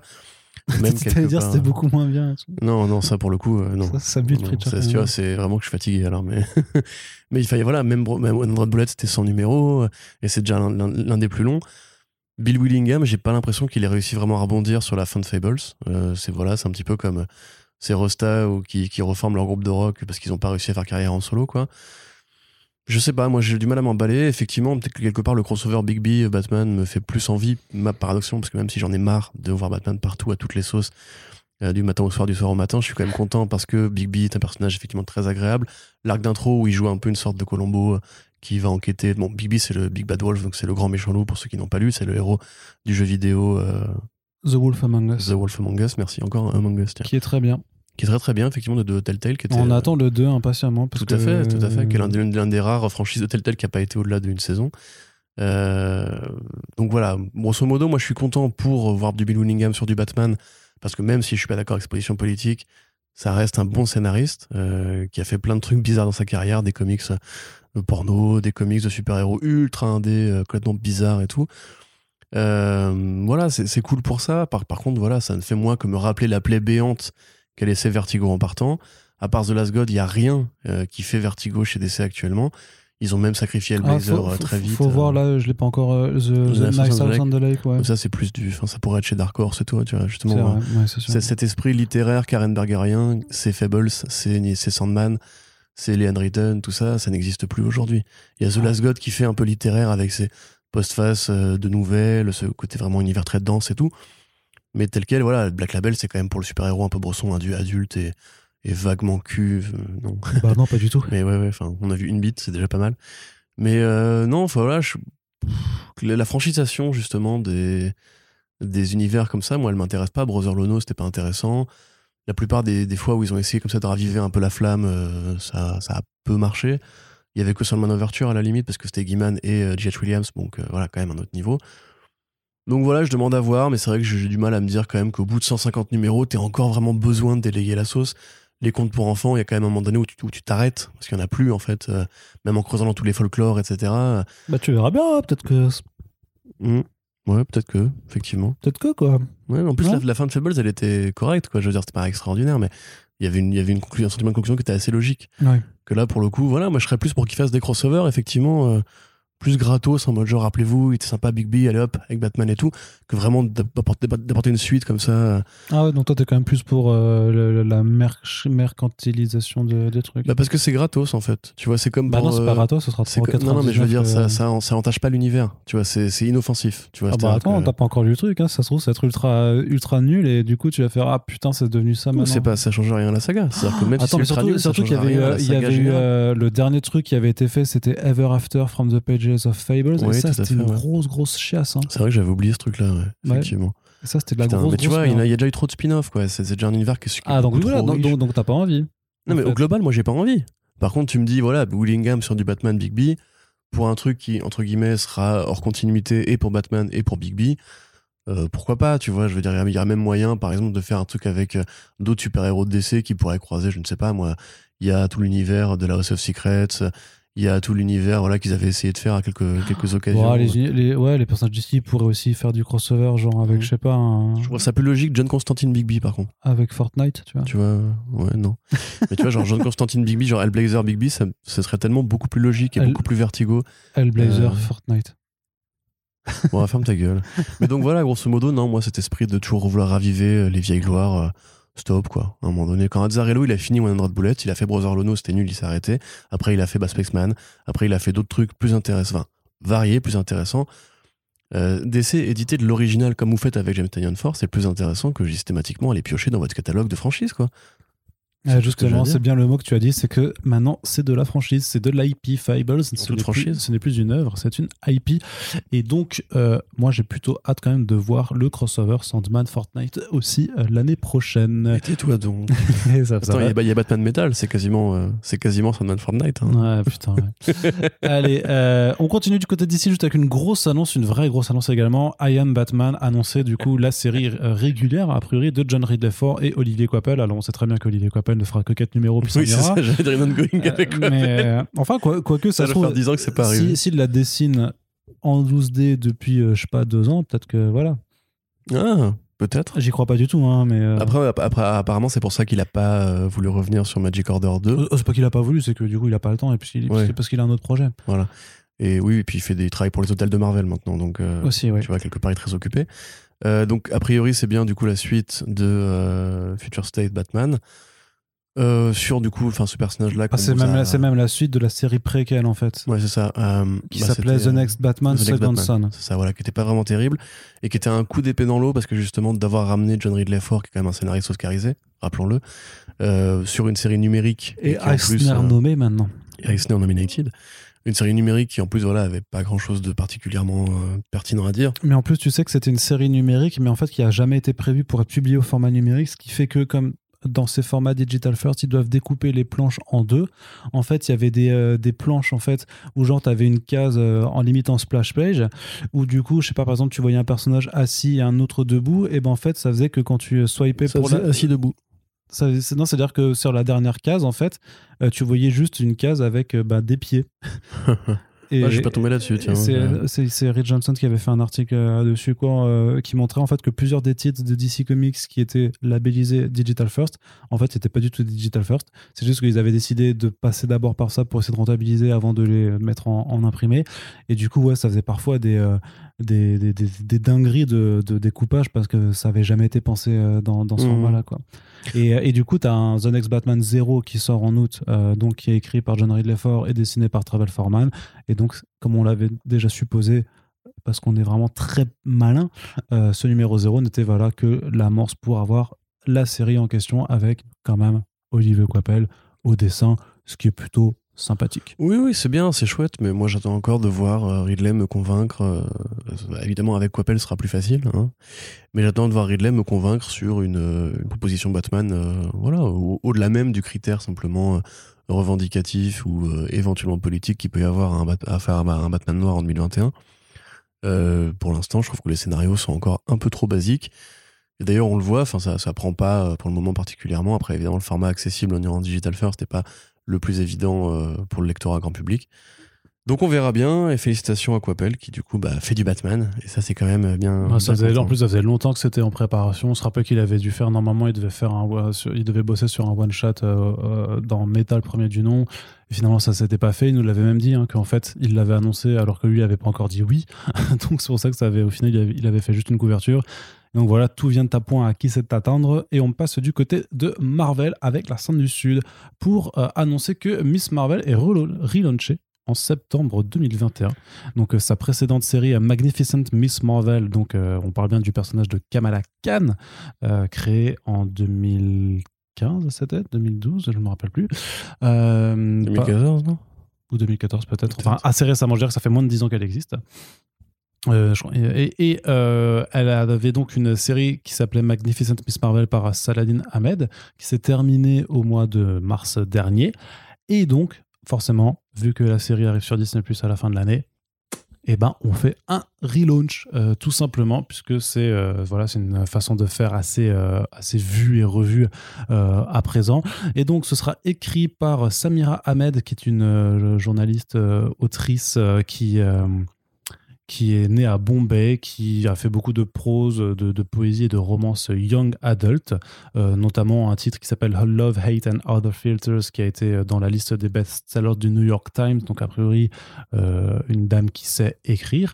Et ce sera dessiné par Andrés Genolet, qui a fait du Spider-Girls, mais aussi surtout euh, récemment le titre Runaways de Rainbow Rowell, qui est une, une des séries de Marvel en fait, qui, là, qui, a, qui a dépassé le 35e, 36e numéro, dont on entend très peu parler, mais qui continue quand même, parce qu'en fait, il y a un vrai succès critique derrière, il y a un vrai succès d'estime, et bon, et j'imagine quand même euh, suffisamment euh, de ventes pour que ça se continue. Donc, une série qui s'appelle Miss Marvel Beyond the Limit. Euh, le communiqué ne disait pas si c'était une vraie série ou plutôt une mini-série. En général, quand tu as un titre comme ça, moi, j'aurais plutôt. en- enfin, moi, je croirais plutôt. Mini-série. Ouais, moi, je tendrais plutôt à croire que c'est une mini-série. C'est pour avoir un trade à éditer ensuite, euh, facilement quoi. Ouais, ouais, c'est ce pour le moment, elle a quand même plutôt, plutôt des, des ongoing. euh, Bah ouais, donc, euh, ouais, c'est ça. Récemment, elle avait plutôt ça, quoi. Donc, euh, c'est pour ça que je suis pas. euh, Mais plutôt, plutôt content, euh, Corentin? Bon, ni content, ni pas content. Je connais pas le pedigree de ces artistes. euh, et, et quelque part, euh, voilà. Bah alors, l'autrice, c'est normal parce qu'elle n'a pas encore euh, fait de comics. Donc, euh, Bien sûr, les deux séries euh, précédentes me, me, me vont. Donc, pour le moment, j'ai envie de dire que Kamala, c'est pas non plus trop euh, cassé la gueule chez Marvel. C'est peut-être ça à la limite qui m'inquiéterait, c'est maintenant que ça va devenir un personnage plus grand public encore. euh, Mais c'était 2014, effectivement. plus grand public encore, ce serait justement de voir Marvel commencer à vraiment euh, capitaliser dessus avec de plus en plus de projets, et, quitte à, à diluer un petit peu le- la qualité. Mais derrière, non, je, bah, je verrai bien, j'ai envie de te dire, mais j'ai du mal à me prononcer quand je connais pas, quand j'ai pas lu ce qu'ont fait euh, les créateurs. Donc, elle avait eu sa première série en 2014 et elle était apparue dans euh, Captain Marvel 14 en août 2013. Donc, euh, voilà, ça fait euh, pas encore 10 ans qu'elle existe. quoi. Et c'est quand même, avec Miles Morales, une des créations qui représente un peu la, nouvelle jeunesse de Marvel parmi les plus populaires du moment. Donc, on comprend en tout cas largement que Marvel décide de continuer de capitaliser dessus. Et justement, en termes de capitaliser, il y a un autre, alors pour le coup, pas un personnage, mais un auteur sur lequel Marvel compte mettre ses billes. C'est un certain Tom Taylor qui revient qui revient euh, chez Marvel pour un titre qui s'appelle Dark Ages, euh, dessiné par Iban Coelho, euh, qui grosso modo est une forme de récit hors continuité, dans lequel en fait toute la technologie s'est cassée la gueule un beau jour. Donc c'est-à-dire que bah, tous les héros qui ben, utiliser c'est la technologie pour accomplir leurs faits héroïques, par exemple Iron Man, bah, se retrouve bien dans la merde. Euh, puis Dark Ages, du coup, s'il n'y a plus de technologie, plus de lumière, plus d'électricité, tout ça, ben vous euh, pensez bien que ça va vraiment être un petit peu le bordel. Il y avait un- une histoire d'amorce qui avait été publiée dans le FCBD de 2020 et à la base, le titre devait paraître à l'automne 2020, mais finalement, ce ne sera donc qu'en septembre 2021 euh, que ça arrivera avec une couverture plutôt sympa. Il y a des teasers aussi qui ont été, euh, qui ont été publiés. Qui euh, pose la question euh, qui étais-tu euh, quand les lumières se sont éteintes? Et il y a notamment bah, un de ces visuels de Ryan Stegman qui tease un- une sorte de d'hybride entre Venom et Carnage Euh, donc euh, bon on ne sait pas trop à, quoi en se tenir pour le moment mais techniquement Tom Taylor il a montré qu'il savait faire euh, les récits hors continuité les trucs un peu bressons et tout ça clairement c'est sa spécialité. Iban Coelho il est hyper doué au dessin ça fait partie il fait partie de la promotion des artistes Stormbreakers actuels de Marvel, donc c'est-à-dire les artistes sur lesquels Marvel veut communiquer, et, et parce qu'ils sont bons, hein, tout simplement, ça, il n'y a pas de... euh, il y a pas de mystère.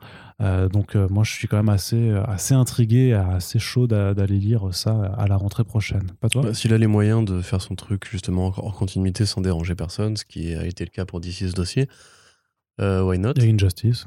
Ouais, ouais, tout à fait. Après, là, en l'occurrence, à part Iron Man, j'ai un peu du mal à citer des héros qui pourraient, genre, ne se passer de technologie, enfin, ne pas se passer de technologie. Mais ouais, carrément, carrément, ça peut être très, très cool. Effectivement, un petit, un petit côté Shannara Chronicles euh, ou même euh, simplement euh, post-monde un peu néo-médiéval. Moi, ça me va. hein. C'est vrai que tout ce qui est un petit peu, c'est comme pour Tales of euh, là, Amazing Fantasy là qui revient.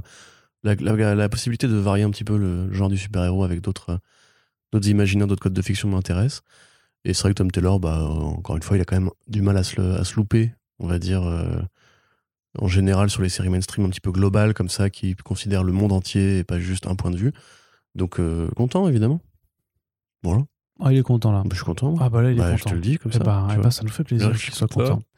Et donc, bah, du coup, je crois qu'il va être encore plus content avec la news qui vient conclure cette partie comics. Corentin, Qu'est-ce que c'est? C'est Nick Spencer. Qu'est-ce qu'il fait? Ah, il s'en va.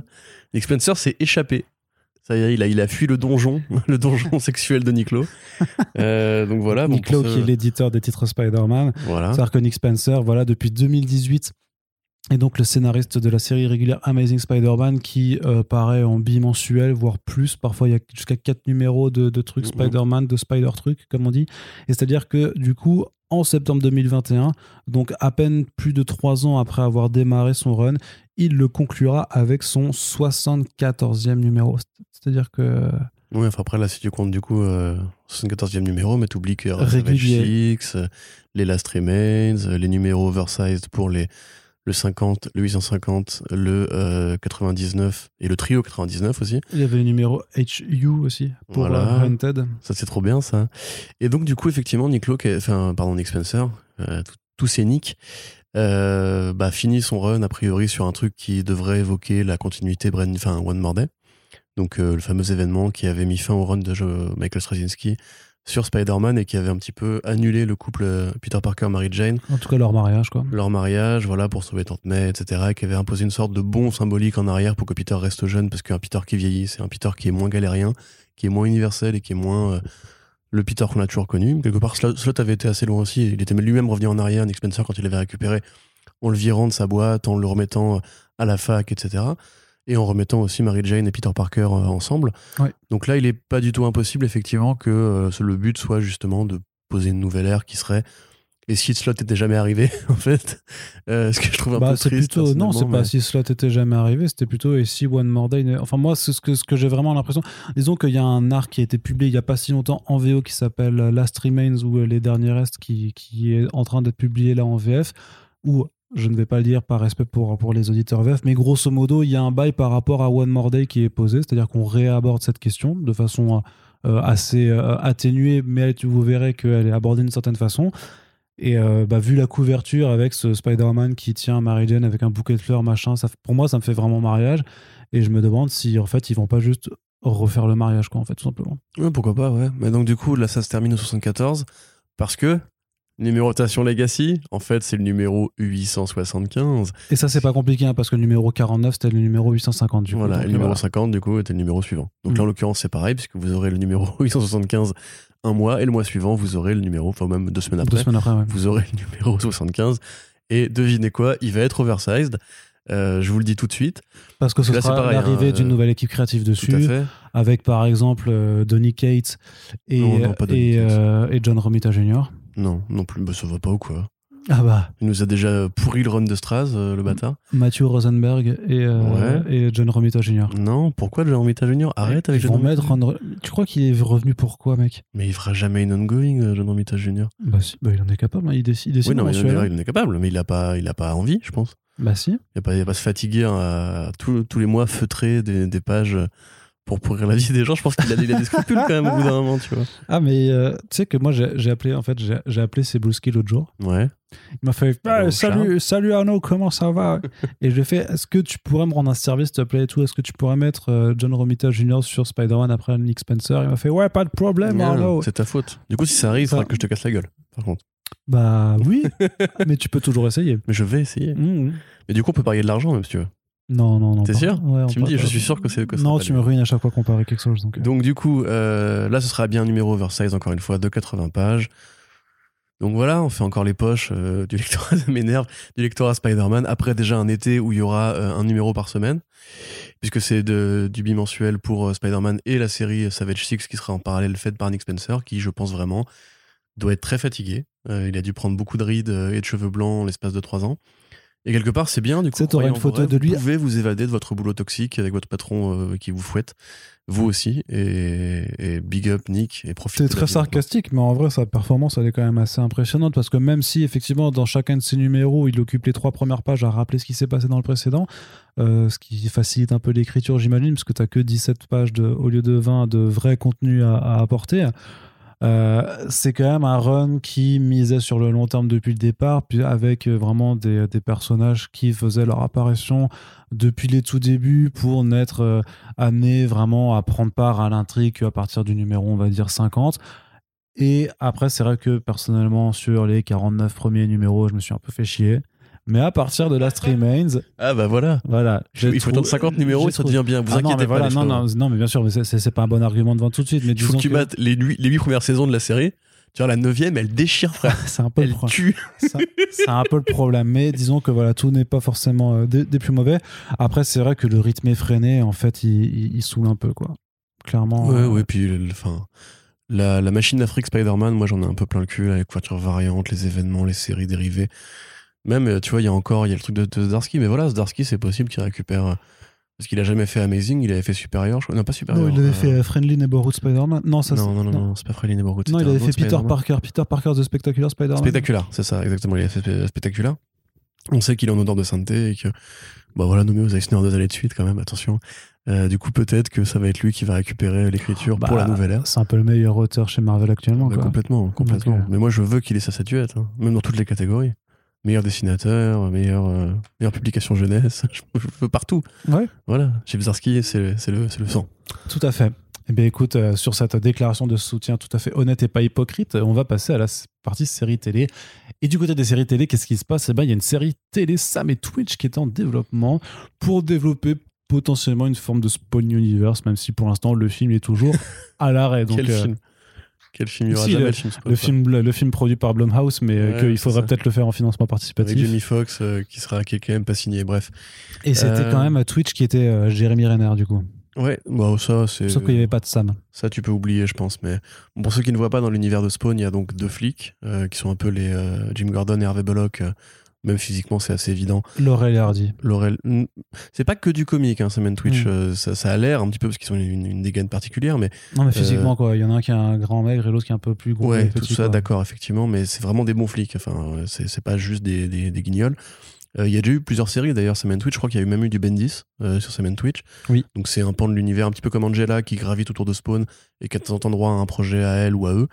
Donc euh, effectivement, c'est beaucoup plus facile d'imaginer une série Semaine Twitch puisque ce sera facile de faire une série en procédural ou une série policière avec des plus petits moyens qu'une série de super-héros, particulièrement si tu convoques l'imaginaire de Spawn, le Malleable etc., qu'il faut quand même de l'argent.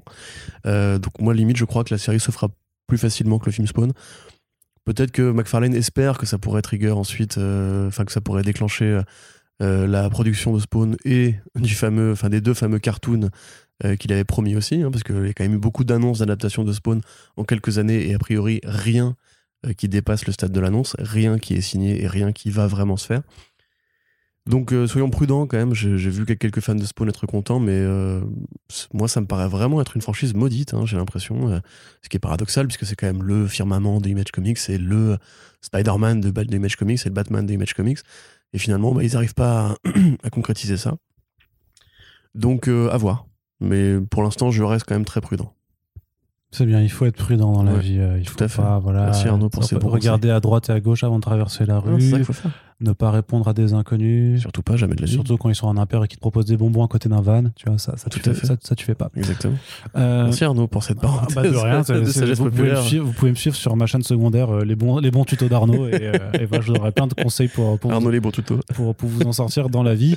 Euh, du côté de Disney, on avance également avec la série She-Hulk, puisque l'actrice Jamila Jamil a été castée en Titania. Oui. À ne pas confondre avec la chanson de David Guetta et Sia, qui est Titanium, qui n'a rien à voir, du coup.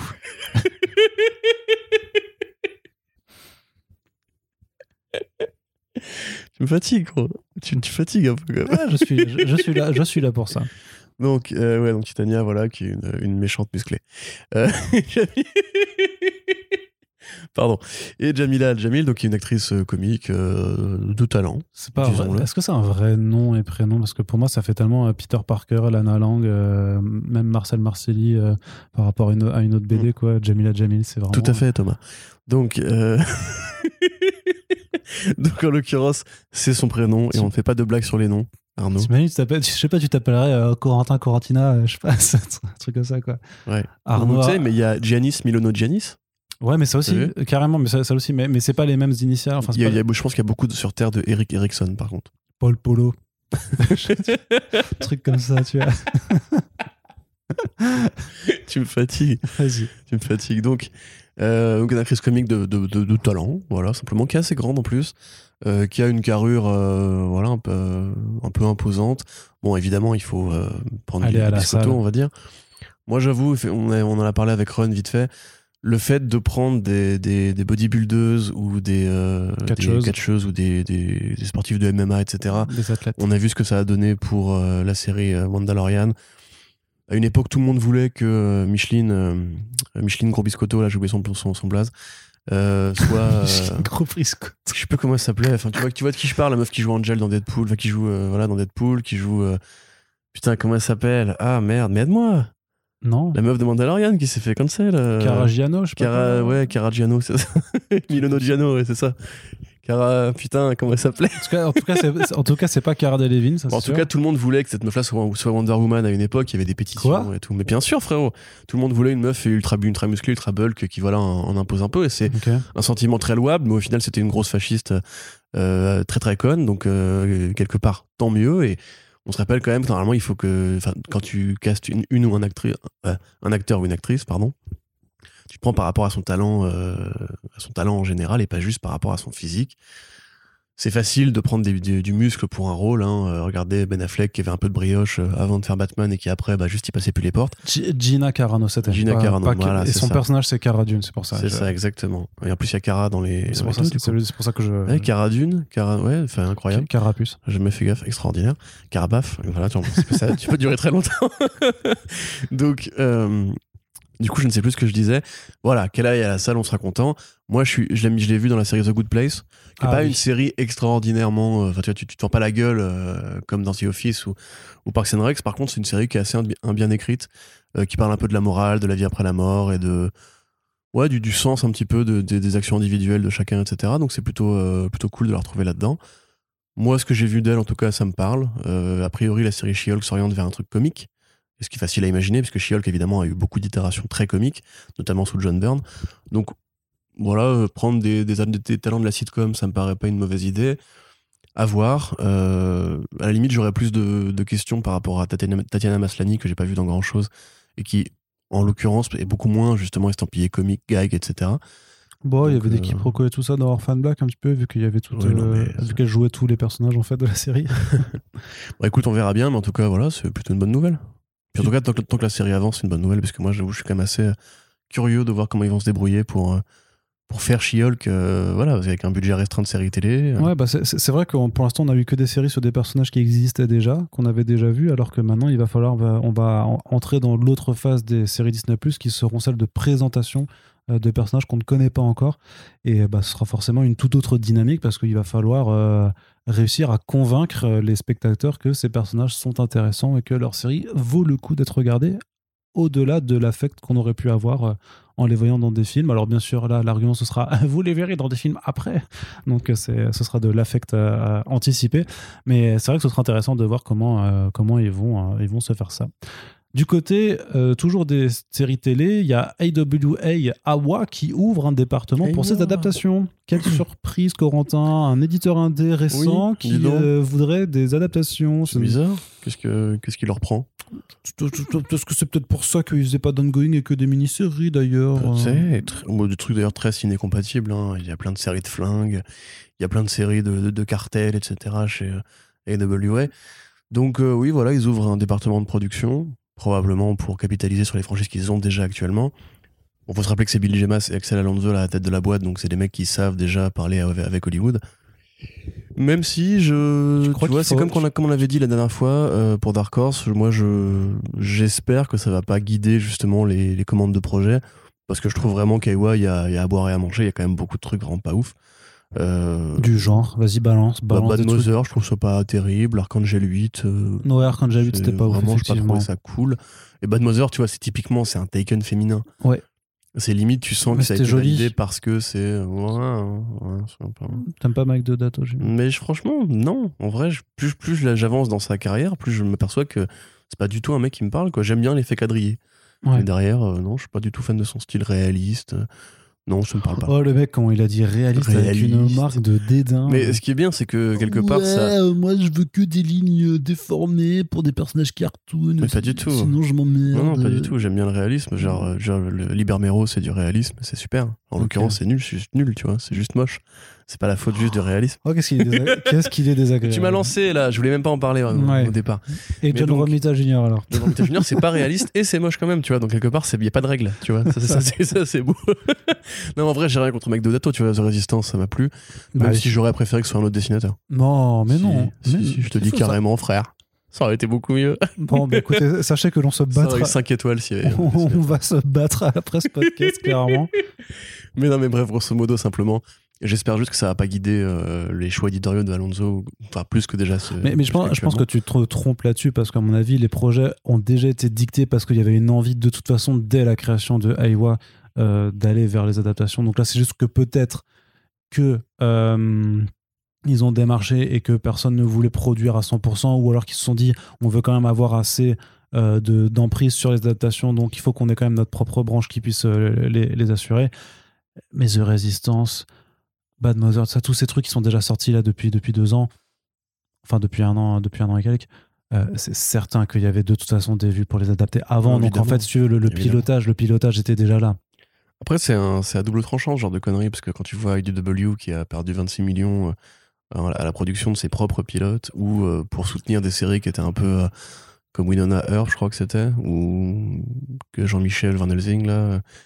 Ah putain. Jean-Michel Van Non, mais il y a une série sur la une descendante de Van Helsing qui était. Bah, c'est Van Helsing, oui, simplement. Ouais, bah voilà, merci. Mais elle a un nom féminin. Oui, oui.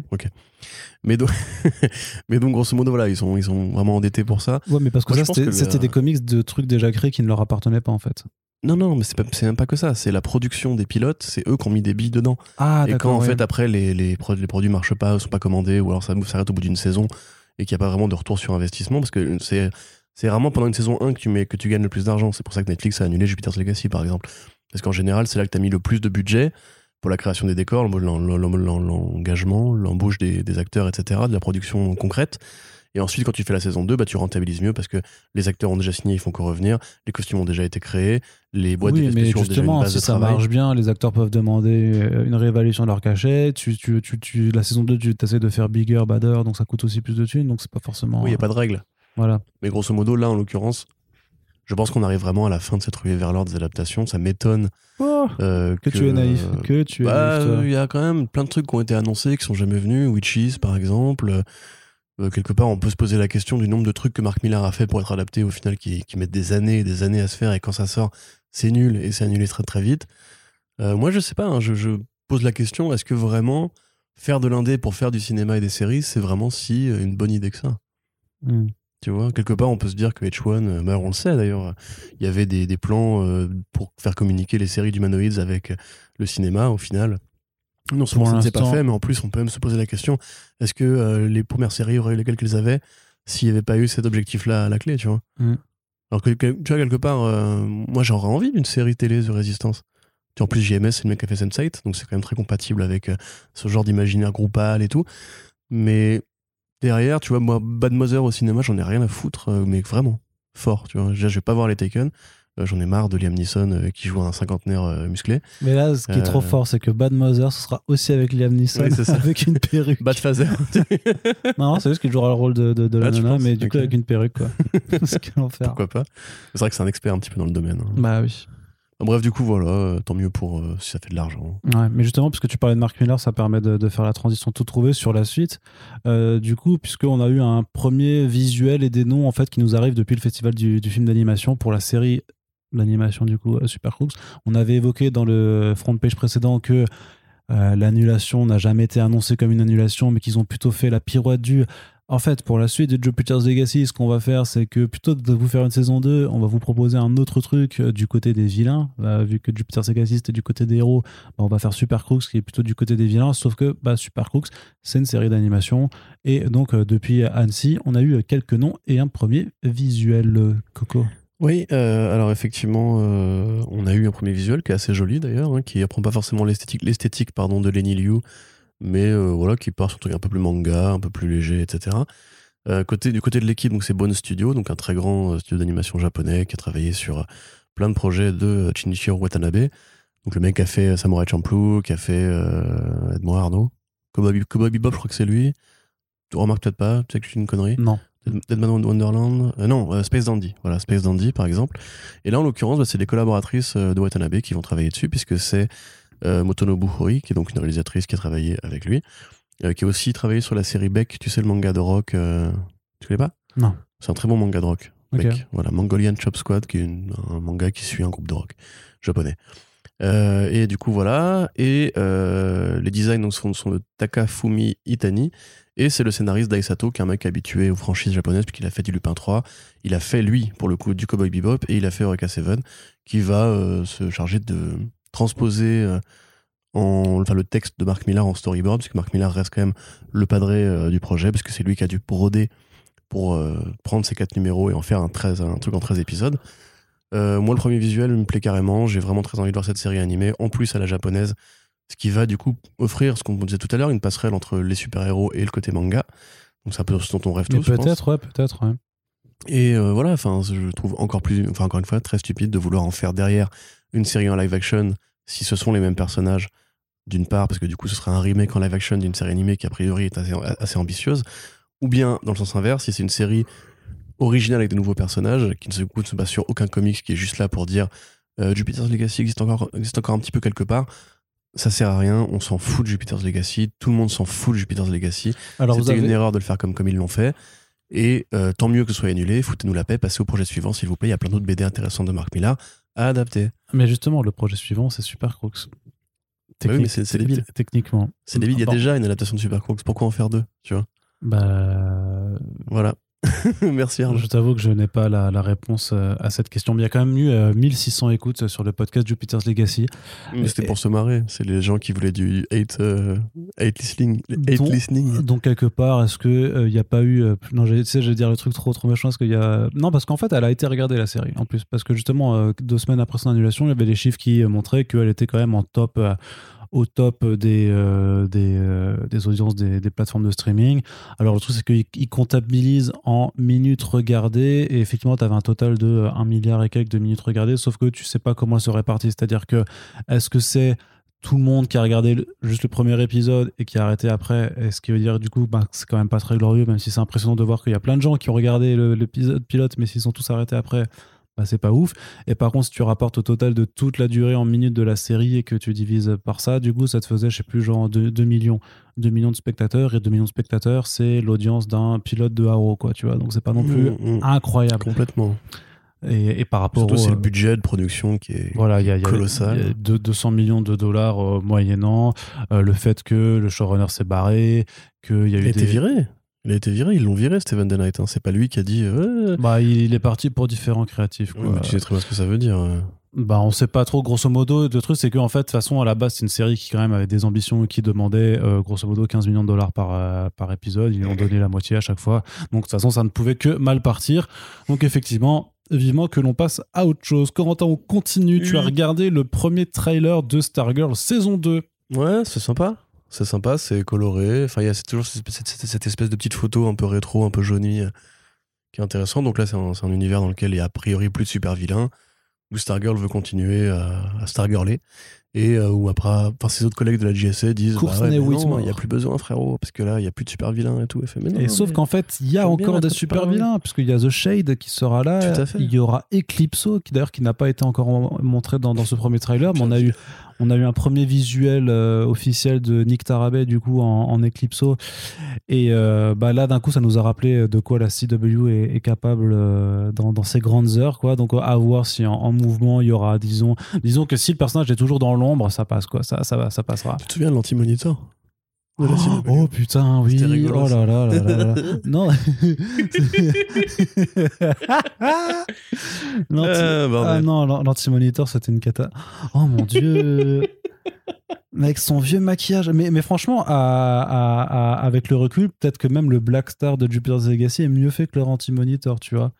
En tout cas, c'est quand même un peu le même, c'est quand même le, le- le même rapport de force, quoi, tu vois. Ouais. Tu devrais faire un crossover Jupiter's Legacy euh, Crisis Bah voilà, la Ou CW va racheter Jupiter's Legacy. où l'anti-monitor affronte Blackstar et du coup c'est un combat de deux mecs moches en latex comme ça sera assez, assez incroyable mais euh, non enfin je veux dire c'est quand même chaud tu vois je veux dire il y a, y y des guerres dans le monde il y a des famines Qu'est-ce que tu... Où est-ce que tu vas là bah le truc c'est qu'il y a déjà assez d'horreur dans le monde pour qu'on nous impose un éclipso comme ça quoi tu vois je sais pas enfin en temps, bref Eclipso de base. euh, un truc, c'est que Stargirl, c'est quand même vachement sympathique et euh, de toutes les productions CW, je veux dire, avec Superman et Louis, c'est quand même un peu euh, au-dessus euh, de, Oui, de puis la elle est production légère. générale. quoi. Quoi. Non, mais Doom Patrol quand même. euh. Oui, mais qui n'est pas la CW. Bon, ah, c'est blanc bonnet, bonnet blanc. Non, je suis pas. Bah, non, Ouais, bah, c'est. c'est pas parce que c'est. pas- les deux séries sont sur HBO Max maintenant. Euh, alors, Stargirl, c'est la CW d'abord, quand même. Oui, mais après, c'est HBO Max. Oui, mais c'est quand même. Non, bah non, d'ailleurs, en plus, c'est que la CW pour l'instant. Ils l'ont pas déporté sur HBO Max? Non, c'est justement celle-là, c'est la seule qui a pas migré sur HBO Max, euh, qui est une série CW maintenant. Pourquoi? Bah, parce que c'est euh, bah, parce que ça. parce que c'est le, le, le produit cadre plus avec le public de la CW, c'est tout. Mais tu peux rentabiliser ensuite en la mettant en stream, quoi. Enfin... Oui, mais ça sera fait. Mais après, la, la, la fenêtre de diffusion légale et tout ça. Mais en tout cas, ce n'est pas une diffusion simultanée comme ça l'était auparavant. C'est d'abord, ça sort sur la CW. Et oui, peut-être qu'un an après, ce sera disponible sur, sur HBO Max. euh, comme que toutes les autres séries quoi. Mais, euh, mais donc voilà, donc euh, bah, plutôt curieux quand même, ça démarre cet été et euh, bah voilà, faut juste rattraper. Ça a l'air sympa. Ça a l'air sympathique et alors Titan saison 3 s'est offert un teaser trailer plus court, Hello Joker. plus bresson, voilà, avec du Joker, avec du là on est vraiment dans Gotham City cette fois-ci, donc il y a du Red Gotham. il y a du Gotham, précisément. il y a du euh, il y a du euh, il y a du Batgirl, il y aura il y aura Tim Drake aussi. Il y euh, aura du Red Hood. ce que j'ai dit, ouais, il y, a du- il y aura du Red Hood. Donc, pas trop encore d'indications, mais par contre, ouais, toujours aussi bresson. Ça, par contre, là, vraiment. Ah oui, non, mais là, Ça, ça ne change pas. hein. Bah, c'est quelque part un peu leur marque de fabrique. Titan s'est distingué pour cette version justement très noire.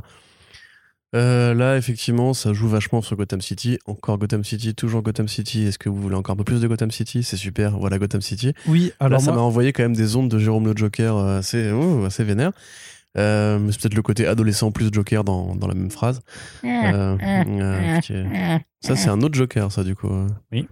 Comment il, comment il riait, Jérôme? Je me souviens même plus. je sais plus. Imite le rire de Jérôme Arnaud. Non, je, sais, je, peux, je peux pas faire ça. Allez, frère. Non, je- ce que je disais, il y a déjà assez de trucs nuls dans la vie pour que on se tape une imitation de Jérôme le Joker dans First Print. T'as raison. Mais donc, ouais, euh, quelque part, euh, ça change pas trop, quoi. non.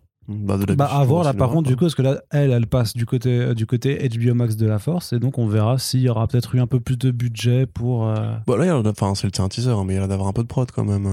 C'est toujours beaucoup Bah, après, c'est- et- toujours, c'est toujours une série qui a bénéficié d'un son un peu plus important euh, depuis ses débuts sur DC Universe, Mm, en termes mm. de photos, en termes de costumes et tout ça. Leur Nightwing, il était pas dégueulasse, même Hawk and Dove était pas trop, trop mal foutu, quoi.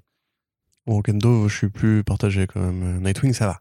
Nightwing, ça va. C'était bien. En plus, Le- le Do- tu sais, elle plantait ses casque, plumes dans les gens et ça, ça giclait du sang et Ouais, tout. C'était ouais, ultra, ouais. ultra violent. C'est très Teen Titans, ça, tu vois. Sinon, vous avez Teen, Teen Titans Go, qui est vachement bien aussi. Mais non, bah voilà, pour ceux qui aiment bien la violence et la mort et la, et la dépression, bah c'est bien. Il y a encore une saison pour vous, tu vois. Salut. Par contre, encore Batman quand même. Font chier, hein. Putain, il y a d'autres héros dans les Titans que Nightwing et, euh, et des Robin, quoi. Merde. Ben oui, bah il y aura Starfire, il y aura Blackfire, sa sœur du coup, qui est l'une des antagonistes principales de la série aussi. Donc euh, là, c'était vraiment un teaser trailer, ça, ça durait 40 secondes et quelques, donc c'était vraiment juste pour mettre euh, l'eau à la bouche et de leur côté de la vidéo pour rappeler que les saisons 1 et 2 étaient en streaming sur HBO Max, avec leur offre. Maintenant, tu sais, ils ont leur offre à, à 10 dollars par mois avec publicité, c'est euh, absolument génial. Du coup, Mon dieu. ça c'est euh, Ils l'ont fait, vous en rêviez. ouais. Comme quoi, c'est très différent de la télé, hein, tout, euh, de- des programmes avec des pubs, c'est incroyable. C'est Ouais, c'est vraiment. Et avec abonnement en plus. avec abonnement. Voilà. On est revenu au câble en fait. C'est ça.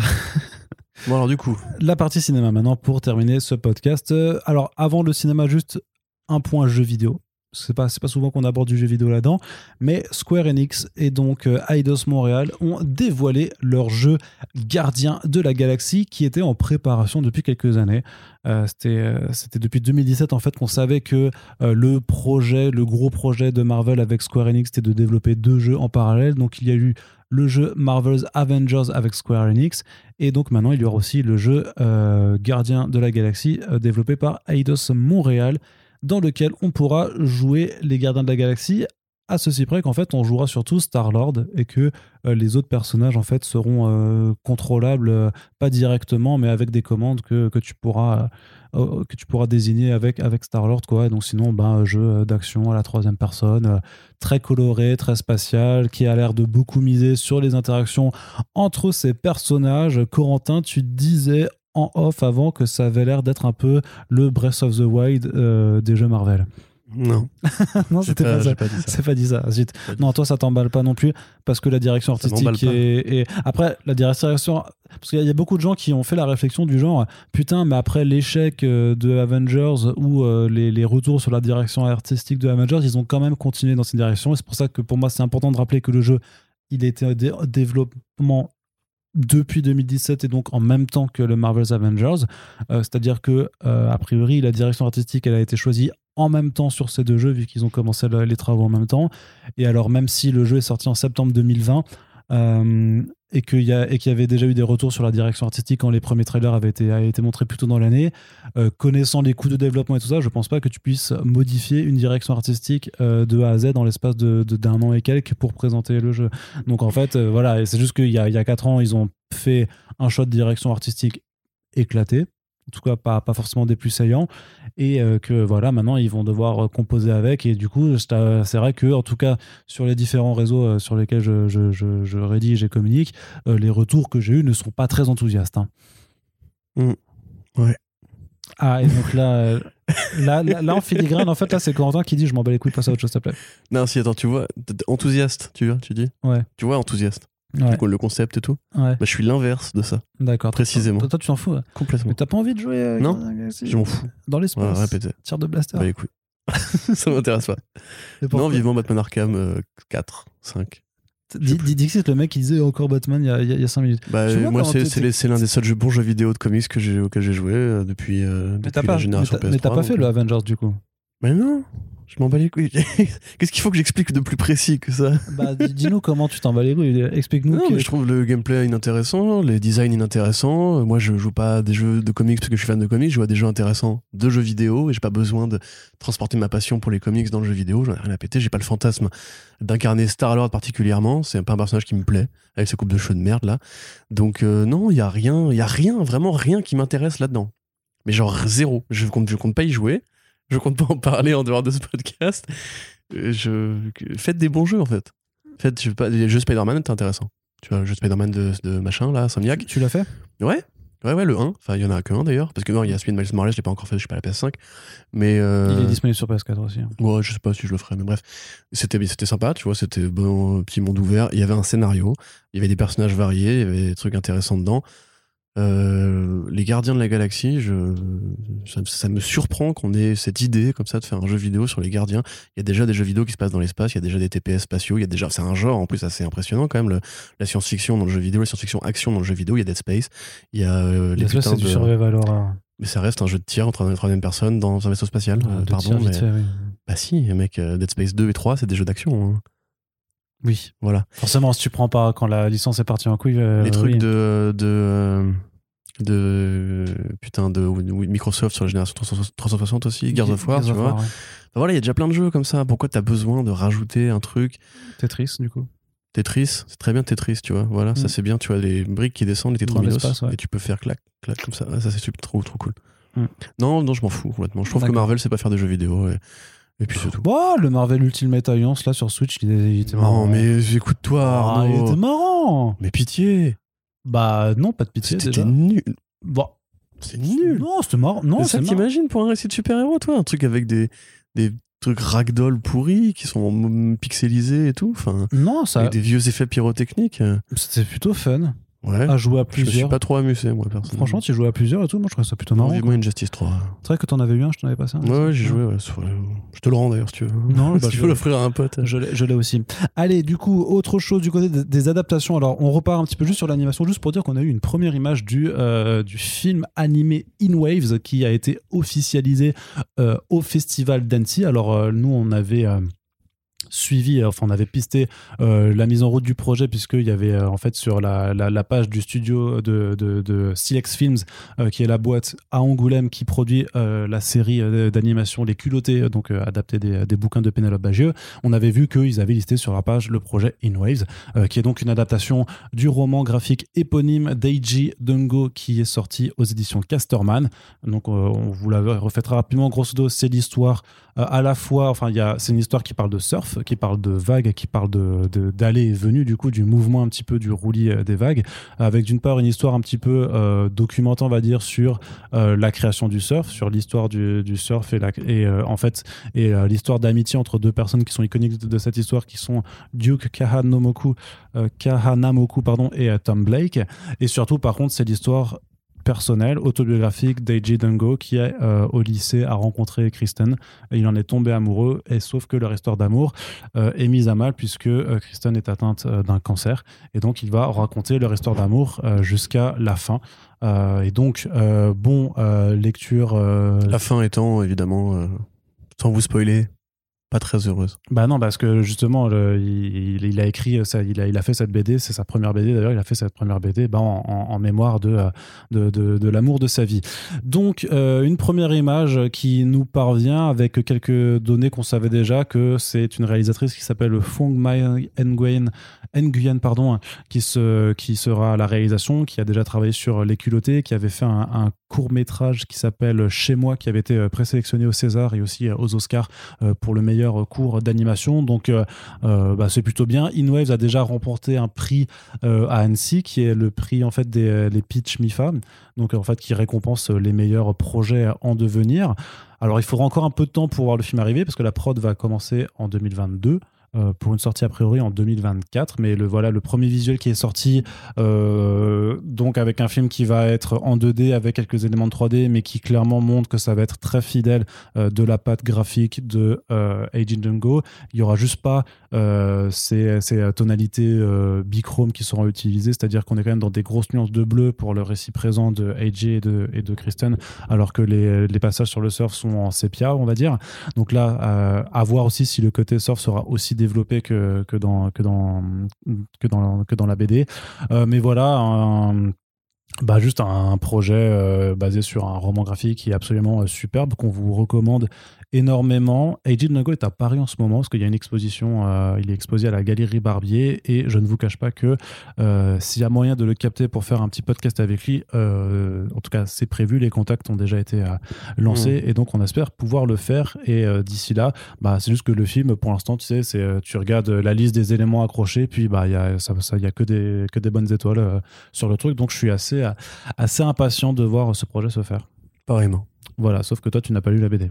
Pas encore, non. Mais je un peu plus de mal avec le, le style graphique de Edge. Ouais, mais tu vas voir euh, la façon dont. Non, c'est vraiment c'est hyper bien écrit. Quoi. C'est, euh, Non, moi, je dis pas le contraire, Des vrais, euh, des vrais bails de, de, de, de métaphores aussi par rapport à l'importance des vagues, du surf et tout ça. C'est vraiment très, très, très chouette. Quoi. Et euh, on comprend largement que c'est Mm. et eu autant de prix. Je crois qu'il avait été interviewé par Antoine Decaune sur Pop Pop Pop. Oui, c'est forcément aussi. oui. je l'avais écouté. C'est... Par contre, c'est... il est vraiment écorché vif. Enfin, en tout cas, à l'époque, hein.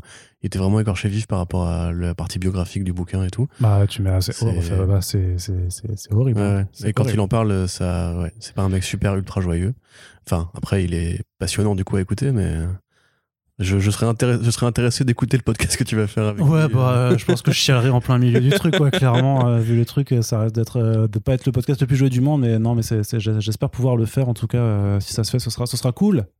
Autre projet, du coup, Michael Peña et Owen Wilson qui sont engagés sur un projet qui s'appelle Headquarters. Ouais, alors là, en l'occurrence, c'est plus une sorte de, de produit dérivé de la culture super-héros, comme ça arrive de temps en temps, comme on sait que Melissa McCarthy va faire un film de super-héros comique, comme. euh, Non, il est déjà sorti, hein, celui-là. ah, pardon, bah, comme Ro- Thunder Force, là. Thunder Force, voilà, comme Robert Rodriguez en fait parfois aussi, comme Andy Samberg euh, et Craig Robinson vont en faire un aussi avec de la bœuf, euh, parce qu'il y a toujours, toujours de la bœuf dans ce genre de délire. Euh, là, en l'occurrence, ça, ça parle simplement en fait d'une bande, d'une bande de gamins, enfin d'un gamin et de sa bande qui vont tomber sur le repère secret d'un super-héros, a priori à la Batman-Superman, et qui vont euh, essayer de devoir le protéger au moment où le super-vilain tombe aussi dessus. Euh, donc voilà, un petit truc un peu à la Amblin, on va dire, qui va croiser avec des trucs comme Plutona ou, voilà, les, les, trucs qu'on connaît, enfin voilà, des histoires de- d'enfants fans de super-héros. A priori, du coup, Peña et Wilson joueront euh, le super-héros et l'antagoniste principal. Donc on sait pas trop exactement quel sera l'imaginaire convoqué, si on sera dans un truc vraiment très cari- caricatural ou bien sur un truc qui fera un peu plus de recherche pour essayer de trouver euh, des accents de sincérité. Euh, c'est toujours intéressant de voir effectivement les studios essayer de s'emparer de l'imaginaire BD pour en faire des trucs plus grand public ou dé- dé- détacher de tout contexte euh, bande dessinée au départ. J'avoue, je sais pas trop quoi en attendre. Je connais pas bien, je connais pas bien le pédigré des, des mecs qui sont dessus. Mais voilà, tout ce qui participe à étendre la culture super-héros, particulièrement pour les, enfants des parents qui emmènent leur, leur môme au cinéma, bah, c'est plutôt une bonne chose. Et c'est rigolo de voir que ces deux anciens de Marvel Studios, enfin, Owen Wilson est récemment devenu un ancien de Marvel Studios, parce qu'actuellement c'est plutôt une sorte de, présent de Marvel Studios, euh, qui continue à, flirter avec ça. Faudra voir ce, que, ce que ça rend. Moi, j'avoue que je suis pas hyper impatient par, pour toutes ces conneries-là, un petit peu de studios qui veulent surfer sur la vague. Mais derrière ça, bon, le début de Hancock, on va dire par exemple, le premier, premier tiers de Hancock était vachement intéressant. Donc euh, on est on est jamais à l'abri d'une d'une bonne surprise. Ouais, je t'avoue que moi, je sais pas trop quoi en penser plus que ça. Ne connais, n'était pas. Même après, Owen Wilson, euh, moi, il me régale dans, dans, Ouais, c'est le meilleur. dans les débuts de Loki. C'est le quoi, meilleur. Donc, euh, donc, En général, il régale de toute façon ce mec. hein. C'est vrai que c'est un artiste que- qui, qui me plaît particulièrement. Autre annonce de casting qui font aussi plutôt plaisir, c'est du côté de Toxic Avengers qui continue d'enchaîner les noms et quels noms, puisqu'on a euh, euh, Alors déjà, on avait Kevin Bacon. Kevin- Kevin- Kevin euh, qui a été annoncé il y a trois semaines à peu près, donc avant le dernier podcast, je pense. Elijah Wood. Euh, Elijah Wood, effectivement, donc euh, Frodon, Monsieur Frodon. Et euh, Julia Davis. Julia Davis. Si, Julia Davis? Je crois que c'est ça son nom, il me semble. c'est toi qui as fait J'ai un doute. Mais du coup, voilà, une, une actrice aussi talentueuse. Donc, effectivement, ça, ça embauche pas mal. Là, là le tournage commence ce mois-ci, à la fin du mois, en Europe de l'Est. Donc, pour le moment, on va rappeler un petit peu les faits. Toxic Avenger, donc, est le héros parodique de la saga de films de Trauma, donc un studio euh, de série B, enfin, passionné par la série B, la série Z consciente. C'est-à-dire qu'elle a parfaitement conscience de ce qu'elle fait. C'est pas des films premier degré du tout. C'est des films qui parodient un petit peu l'esprit américain et les franchises américaines. Toxic Avenger étant une parodie des super-héros, puisque c'est un mec qui, après un accident radioactif, obtient, on va dire, des super-pouvoirs, c'est-à-dire une super-force, mais une gueule ravagée, à la Elephant Man, euh, qui s'appelle Melvin au départ dans la première, la, la première saga. Il est pas sûr que ce soit exactement un remake de la saga de Melvin, mais on verra bien. Et euh, donc là, effectivement, on a plutôt des bons signaux, comme tu disais tout à l'heure. euh, les Ouais, voyants pareil. sont au vert. Macon Ouais. Blair, qui a fait un, un très bon premier film pour Netflix, très bonne comédie, un peu dramatique, un peu de genre, etc., qui était de bonne facture. Peter Dinklage, qui jouera, a priori, doublera le personnage principal de, de Toxie. Euh, et donc, c'est bien Julia Davis et Elijah Wood. Et il y a aussi eu deux petits ajouts récents qui, étaient, qui sont donc. Euh, euh. Johnny Coyne, donc le mec qui joue le, le Allfather dans Preacher, enfin le Highfather dans Preacher, Ouais, ouais. et Sarah Niles qui joue dans euh, la série I May Destroy You, qui est une série qui a fait beaucoup de bruit euh, récemment aux États-Unis. Je crois qu'elle a gagné des prix ou qu'elle a été au moins sélectionnée aux Emmy Awards. Mais enfin voilà, dans l'ensemble, le casting est quand même super sélectif, super exigeant, super quali. Il y a Kevin Bacon qui, qui viendra jouer un rôle de vilain exactement comme dans Super de James Gunn. Et moi, le projet me fait vraiment beaucoup penser à Super parce que James Gunn vient lui-même des studios, des studios Trauma au départ. Il a travaillé sur euh, quelques franchises pour eux. C'est un grand pote de Lloyd Kaufman. Et à l'époque, il venait faire du super-héros de série B à petit budget avec un esprit auteur et une envie un peu de se foutre de la gueule des codes d'Hollywood. La Legendary, elle a vraiment de partir là-dessus. Moi, je leur fais confiance. J'ai vraiment très hâte de voir ça. Je sais que ce sera pas aussi crado, aussi bizarre que les films originaux parce que, disons que c'est compliqué à toper. Il y a quand même une scène dans Toxic Avenger où il prend un mec, c'est un petit, un- petit mec, un petit mec renois. Il le prend, il le plie, il le tasse, il en fait une balle de basket. Après, il dribble et il fait un dunk. Et après, il a une, il a une posture en mode genre ouais, j'ai fait un dunk. Et pendant toute la scène, on entend les cris euh, du, du mec en question, qui a une voix hyper fluette, hyper aiguë, qui fait Donc c'est ce genre de niveau de conneries euh, monumentales. C'est qu'un exemple, a parce qu'il y a quand même quatre films. Je crois que, si oui, je crois que le, le Toxic Avenger original, en plus, c'est dispo sur YouTube euh, gratos. Oui, bah, en- tous- tous les films trauma euh, sont dispo sur, euh, sur YouTube. Ils ont, ils ont essayé de se réinventer comme ça. Vous allez sur la chaîne YouTube de Trauma, vous en avez plein, plein, plein, plein, plein, plein. Dont plein de trucs vraiment euh, inregardables. Mais donc c'est cool que ça se fasse. Euh, moi pour l'instant, enfin, au début j'avais un peu du mal à y croire parce que c'est quand même Hollywood qui va chercher un truc qui, par essence, est une critique d'Hollywood. Donc ça pouvait forcément euh, donner un truc assez compliqué. Mais là finalement, bah, je trouve que Bah, ça c'est comme, très Ama- bien. c'est quoi. comme Amazon qui produit des trucs critiques, des, des trucs de super-héros aussi. Ouais. tu vois. Ouais, ouais. Mais il faut espérer que ce soit justement plus dans une vibe un peu fauchée, un peu petit budget, pour quand même garder ce côté bout de ficelle qui avait fait la force des. Bah, il faut Production au départ. euh, pas de numérique, hein, il faut tout, en- tout en pratique. Bah, là, j'espère bien, j'espère. Parce que sinon, euh, ça va, être, ça va être compliqué. Quoi. Allez, on approche bientôt de la fin de ce podcast. Une triste nouvelle euh, The Lego Batman 2 de Chris McKay ne verra pas le jour puisque Lego préfère faire des partenariats Jurassic World. Ouais, alors c'est à peine une nouvelle, puisqu'effectivement, l'année dernière. euh, C'est une confirmation. Quoi. Voilà, l'année dernière, Lego en fait mettait fin à son partenariat de euh, 10 ans, je crois, avec Warner Bros. Pour fait, du coup, ça veut probablement dire qu'il y aura plus de Lego Batman en général. Enfin, il y aura toujours des boîtes de Lego Batman. Je veux dire qu'il y aura plus de jeux vidéo Lego Batman, etc. Il faut voir qui a les droits en jeux vidéo. Mais grosso modo, Ouais, les droits des, euh, des séries et films sont passés chez Universal. Donc, bah, Lego s'associe avec Universal et, comme tu l'as dit, euh, travaille déjà actuellement sur des séries d'anim- d'animation euh, dans l'univers de Jurassic World. C'est trop nul. Donc, moi, je trouve ça déjà débile parce que quitte à avoir des dinosaures, j'ai pas envie de les voir en Lego Ah, surtout en Lego en 3D, parce qu'a priori ce sera de la 3D, pas du stop motion. Euh, et ça veut dire effectivement que la franchise La Grande Aventure Lego et euh, Lego Batman. Après, les Lego Ninjago- Batman ou Lego Non, Ninjago c'est original. C'était pas du stop motion non plus. hein. Il y avait un Non, effet. Il y avait un effet, mais. euh, la mise en scène est là pour imiter un Lego. Tu vois, ça, Ok. c'est pas un Lego qui, qui, est, qui, est, qui est flexible. Tu vois, ça, ça n'a aucun intérêt. Enfin, je trouve, hein, moi, les Lego flexibles, je trouve ça, euh, je trouve ça m'angoisse. limite, c'est les, les courts films, c'est les films d'animation justement Lego Batman qui sortaient quoi, qui sont pas. Ouais, moi, j'aime pas ça, tu vois. Ok. Mais donc, effectivement, et c'est en- d'autant plus triste que euh, Chris McKay a dit que c'était Dan, Dan Harmon qui devait écrire le script et Michael Waldron qui travaille sur la série Loki. Donc, deux mecs qu'on aime plutôt bien. et ça me fait chier parce que franchement, Dan Harmon sur un Lego Batman, je pense, aurait été peut-être le meilleur film, les Batman de tous les temps. Euh, Dan Harmon, donc c'est Rick and Morty, évidemment, pour ceux qui ne voient pas, c'est Community. Solar Euh, Opposites aussi non? Non, ça c'est Justin Roiland. Ah zut pardon. mais Dan Harmon, donc c'est un très grand scénariste euh, d'Hollywood qui comprend justement comment faire de l'humour méta, comment faire de l'humour de la digestion de la pop culture. Et Chris McKay, bah, qui est un truc qui a très bien tenu sa barque sur le premier Lego Batman. Ça me fait vraiment brutalement, physiquement chier. Ah, Euh, c'est triste. hein. je trouve ça d'une connerie monumentale que à cause entre guillemets de partenariats de franchise euh, qui pèsent des milliards, on n'a pas le droit à avoir une suite à un- l'un des meilleurs films Batman en animation de ces dernières années. Euh, donc ça fait chier, et pétition, et allons faire chier Chris McKay pour que euh, il aille faire un Lego Universal euh, avec je ne sais pas quel super-héros à Universal, mais voilà, enfin ça, ça, ça saoule un petit peu. Mais au moins, je sais pas, publier le script ou trouver un moyen de le faire en comics peut-être, je ne sais pas. Bon, compliqué quand même en comics, mais à Ouais. ouais, juste le script, ça peut être marrant. C'était comme, quand, quand Donald Glover avait mis son, son script d'épisode De de, Deadpool, de ouais. Deadpool. C'était un faux script. C'était un faux script, euh, ouais, c'était- génial. Ouais, c'était beaucoup trop marrant. Et Glover qui a appris l'écriture justement aux côtés de Harmon sur Community aussi. Ah ben voilà, tout est lié, Corentin. Corentin, Mais du tu vois, coup, toute cette école community qui se perd à cause de, de connards de Chris mecs qui qui, pas fera, qui, fera, chaînes. qui fera pas de film Nightwing non plus, du coup. Non, bah probablement pas. Bah, ça sont ça. Enfin, qui y croyait vraiment Moi, j'attends- à la limite, j'attends Reborn pour voir s'ils vont le faire, ça au moins. moi, j'y croyais. hein. Mais non, mec. Mais il avait, ça fait des années qu'il dit qu'il faudrait être patient. Au bout d'un moment, au bout de, au bout de 4 ans de patience, moi, j'y crois plus, tu vois. C'est vrai qu'au bout de la quatrième news, euh, Chris McKay dit qu'il faut toujours euh, compter sur le film Nightwing. Tu fais bon, en fait, euh, Après, ils vont faire Bad Girl, donc peut-être que ce sera. Si le film Bad Girl marche, peut-être que ça peut déverrouiller, mais je suis pas sûr que ce sera Chris McKay. hein. ouais. Surtout que c'est un film Bad Girl à HBO Max, donc c'est encore difficile, c'est encore Mm. autre chose. tu sais. Mhm. Allez, justement, puisqu'on parle de personnages d'ici, ben, on a des photos là du tournage de The Flash qui nous apparaissent. On a vu Ezra Miller en costume, on a vu Michael Keaton qui remet un costume gris pour être un Batman, un Bruce Wayne, pardon, grisonnant, qui n'a plus grand chose à voir avec Julien Lepers, donc euh, on peut plus faire ce genre de vanne. Et surtout, ouais. et surtout- Julien Lepers, quoi. et surtout Supergirl, donc qui se montre en costume, Sacha Caillé, euh, donc avec des cheveux courts. Cayente.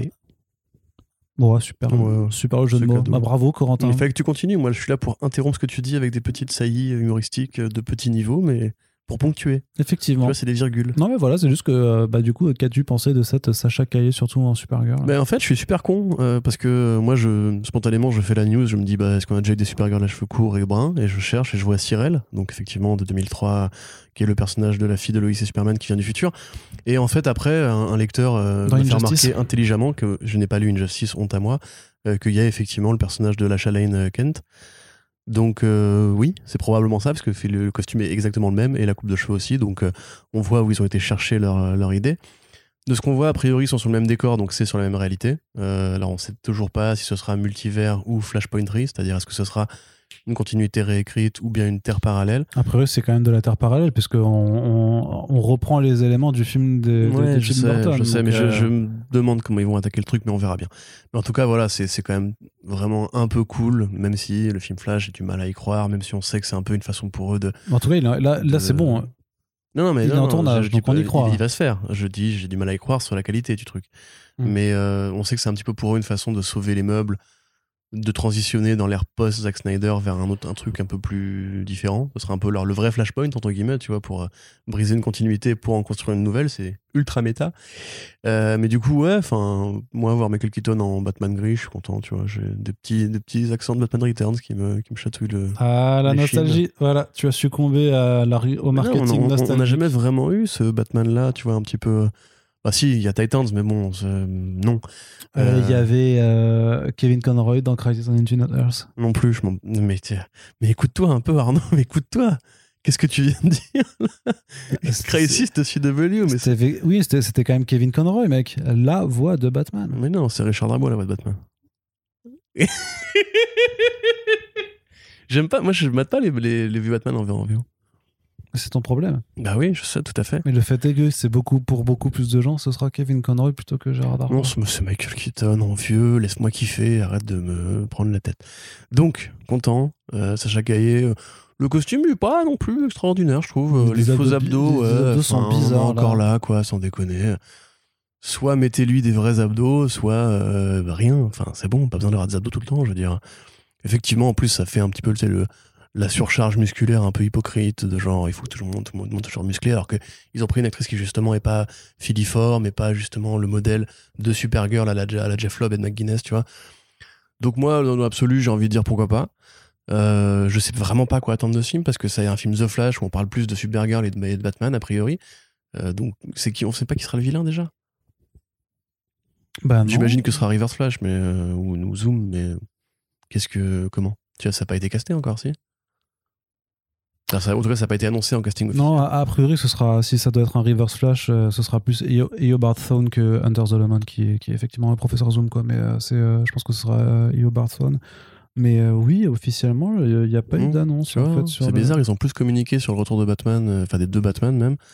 Bon, bref, du coup, c'est pour ça qu'on a un peu du mal à, voir un petit peu comment ça va se formuler. Mm.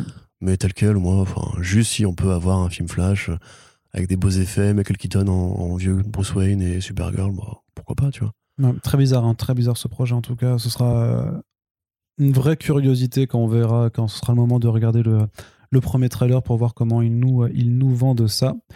Et donc, conclusion de ce podcast sur une dernière actu, un trailer qui, enfin, un nouveau trailer pour Comment je suis devenu super-héros de Douglas Attal qui arrive le 9 juillet sur Netflix. Au final, donc avec Pio Marmaille, Vima Laponce, Benoît Poulvorde, Swan Harlow et Leila Bekti.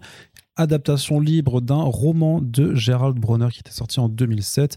Et donc là, euh, contrairement au roman, l'action ne se situe pas à New York mais dans Paris, où un inspecteur de police, l'inspecteur Moreau, euh, enquête justement sur une drogue qui circule et qui donne des super pouvoirs, et a priori une drogue qui serait en fait euh, tout simplement ponctionnée sur des personnes à pouvoir. Donc c'est-à-dire qu'on assassine des gens qui ont des pouvoirs pour leur piquer leur, leur sang, leur fluide, pour les synthétiser une drogue, et donc il va enquêter là-dessus.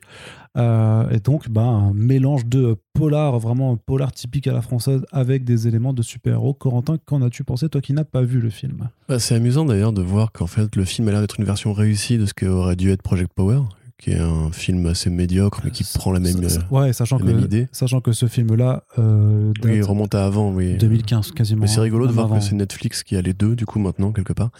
Euh, moi, j'avoue, ça m'a un peu, euh, ça m'a un peu plu. Euh, je joue un peu de mal avec la photo très, justement, polar français, tu sais, euh, c'est très gris, c'est très bleu, etc. Mm. C'est une des raisons pour lesquelles je trouve que le polar français a un peu, un peu de mal à sortir de, de, de sa case de confort. Là, en l'occurrence, c'est le cas, puisqu'il y a justement tout ce, que, ce côté pyrotechnique, ce côté plus coloré des super-héros. Euh, J'adore le casting, évidemment. Donc, toi, tu l'as vu, tu me dis que c'est bien, donc je te crois.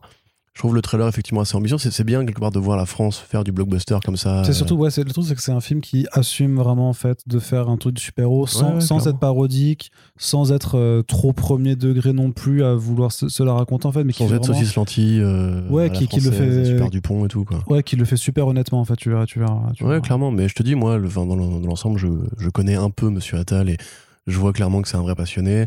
Euh, les acteurs, en l'occurrence, sont vraiment tous euh, soit des fortes têtes de la comédie, enfin de l'art dramatique français, soit des mecs qui ont déjà euh, percé sur un autre truc. Dans l'ensemble, je suis content. Le seul reproche que j'aurai à faire, c'est de ne pas le voir au cinéma. Et quelque part, je, c'est un reproche hypocrite parce que je peux le voir au cinéma quand je veux. Donc, je suis triste pour vous. Toi, tu peux. Et, et voilà, bah, si ça vous intéresse et que vous avez un dimanche matin de libre, euh, écrivez-moi. on peut, s'arranger. tu peux encore avec la réouverture et tout Ouais, c'est compliqué, mais il y a moyen de, il y a moyen de Il y a des moyens de moyenner. Il y a moyen de moyenner. Très bien. En tout cas, voilà. Donc, ça sort sur Netflix le 9 juillet. Et euh, bah, on vous encouragera. De toute façon, on refera un podcast dessus, euh, bien évidemment. Et puis euh, après, voilà, c'est vrai que moi, je l'ai vu. Putain, mais je l'ai vu il y a trop longtemps. En fait, c'était il y a plus d'un, il y a- il y a plus d'un an, quoi. Dans le monde euh, d'avant. Ouais, dans, clair- c'était clairement dans, dans le monde d'avant, quoi. Et, euh, et ben, j'ai hâte de le revoir pour pouvoir vous refaire, euh, refaire un papier. Ou à la limite, peut-être laisser Corentin voir le- la, la chose, vu qu'il sera moins, moins, C'est chez biais- Marvel, la moins, chose. moins biaisé que, que, que quoi Non, non, rien. Oui, la chose, d'accord. Tu l'as entendu. Ouais, c'est pas mal. C'est pas mal. genre, tu as très bien C'est entendu. pas mal, tu m'as encore une fois volé ma blague et c'est là-dessus que l'on terminera ce C'est podcast. pour la regardiser à force. On espère que ça vous a plu. N'hésitez pas, comme toujours, à nous faire vos retours pour l'émission, à commenter les différents sujets qui vous intéressent, en espérant que tout simplement, bah voilà, ça vous ait intéressé. C'est quand même un peu le, le minimum syndical qu'on espère avec ces podcasts. N'oubliez pas que les partages sont hyper importants pour faire vivre les émissions, que vous pouvez également souscrire à notre page Tipeee qui est en petite forme ce mois-ci. Donc n'hésitez pas à euh, nous filer un coup de pouce, que ce soit ponctuel ou régulier.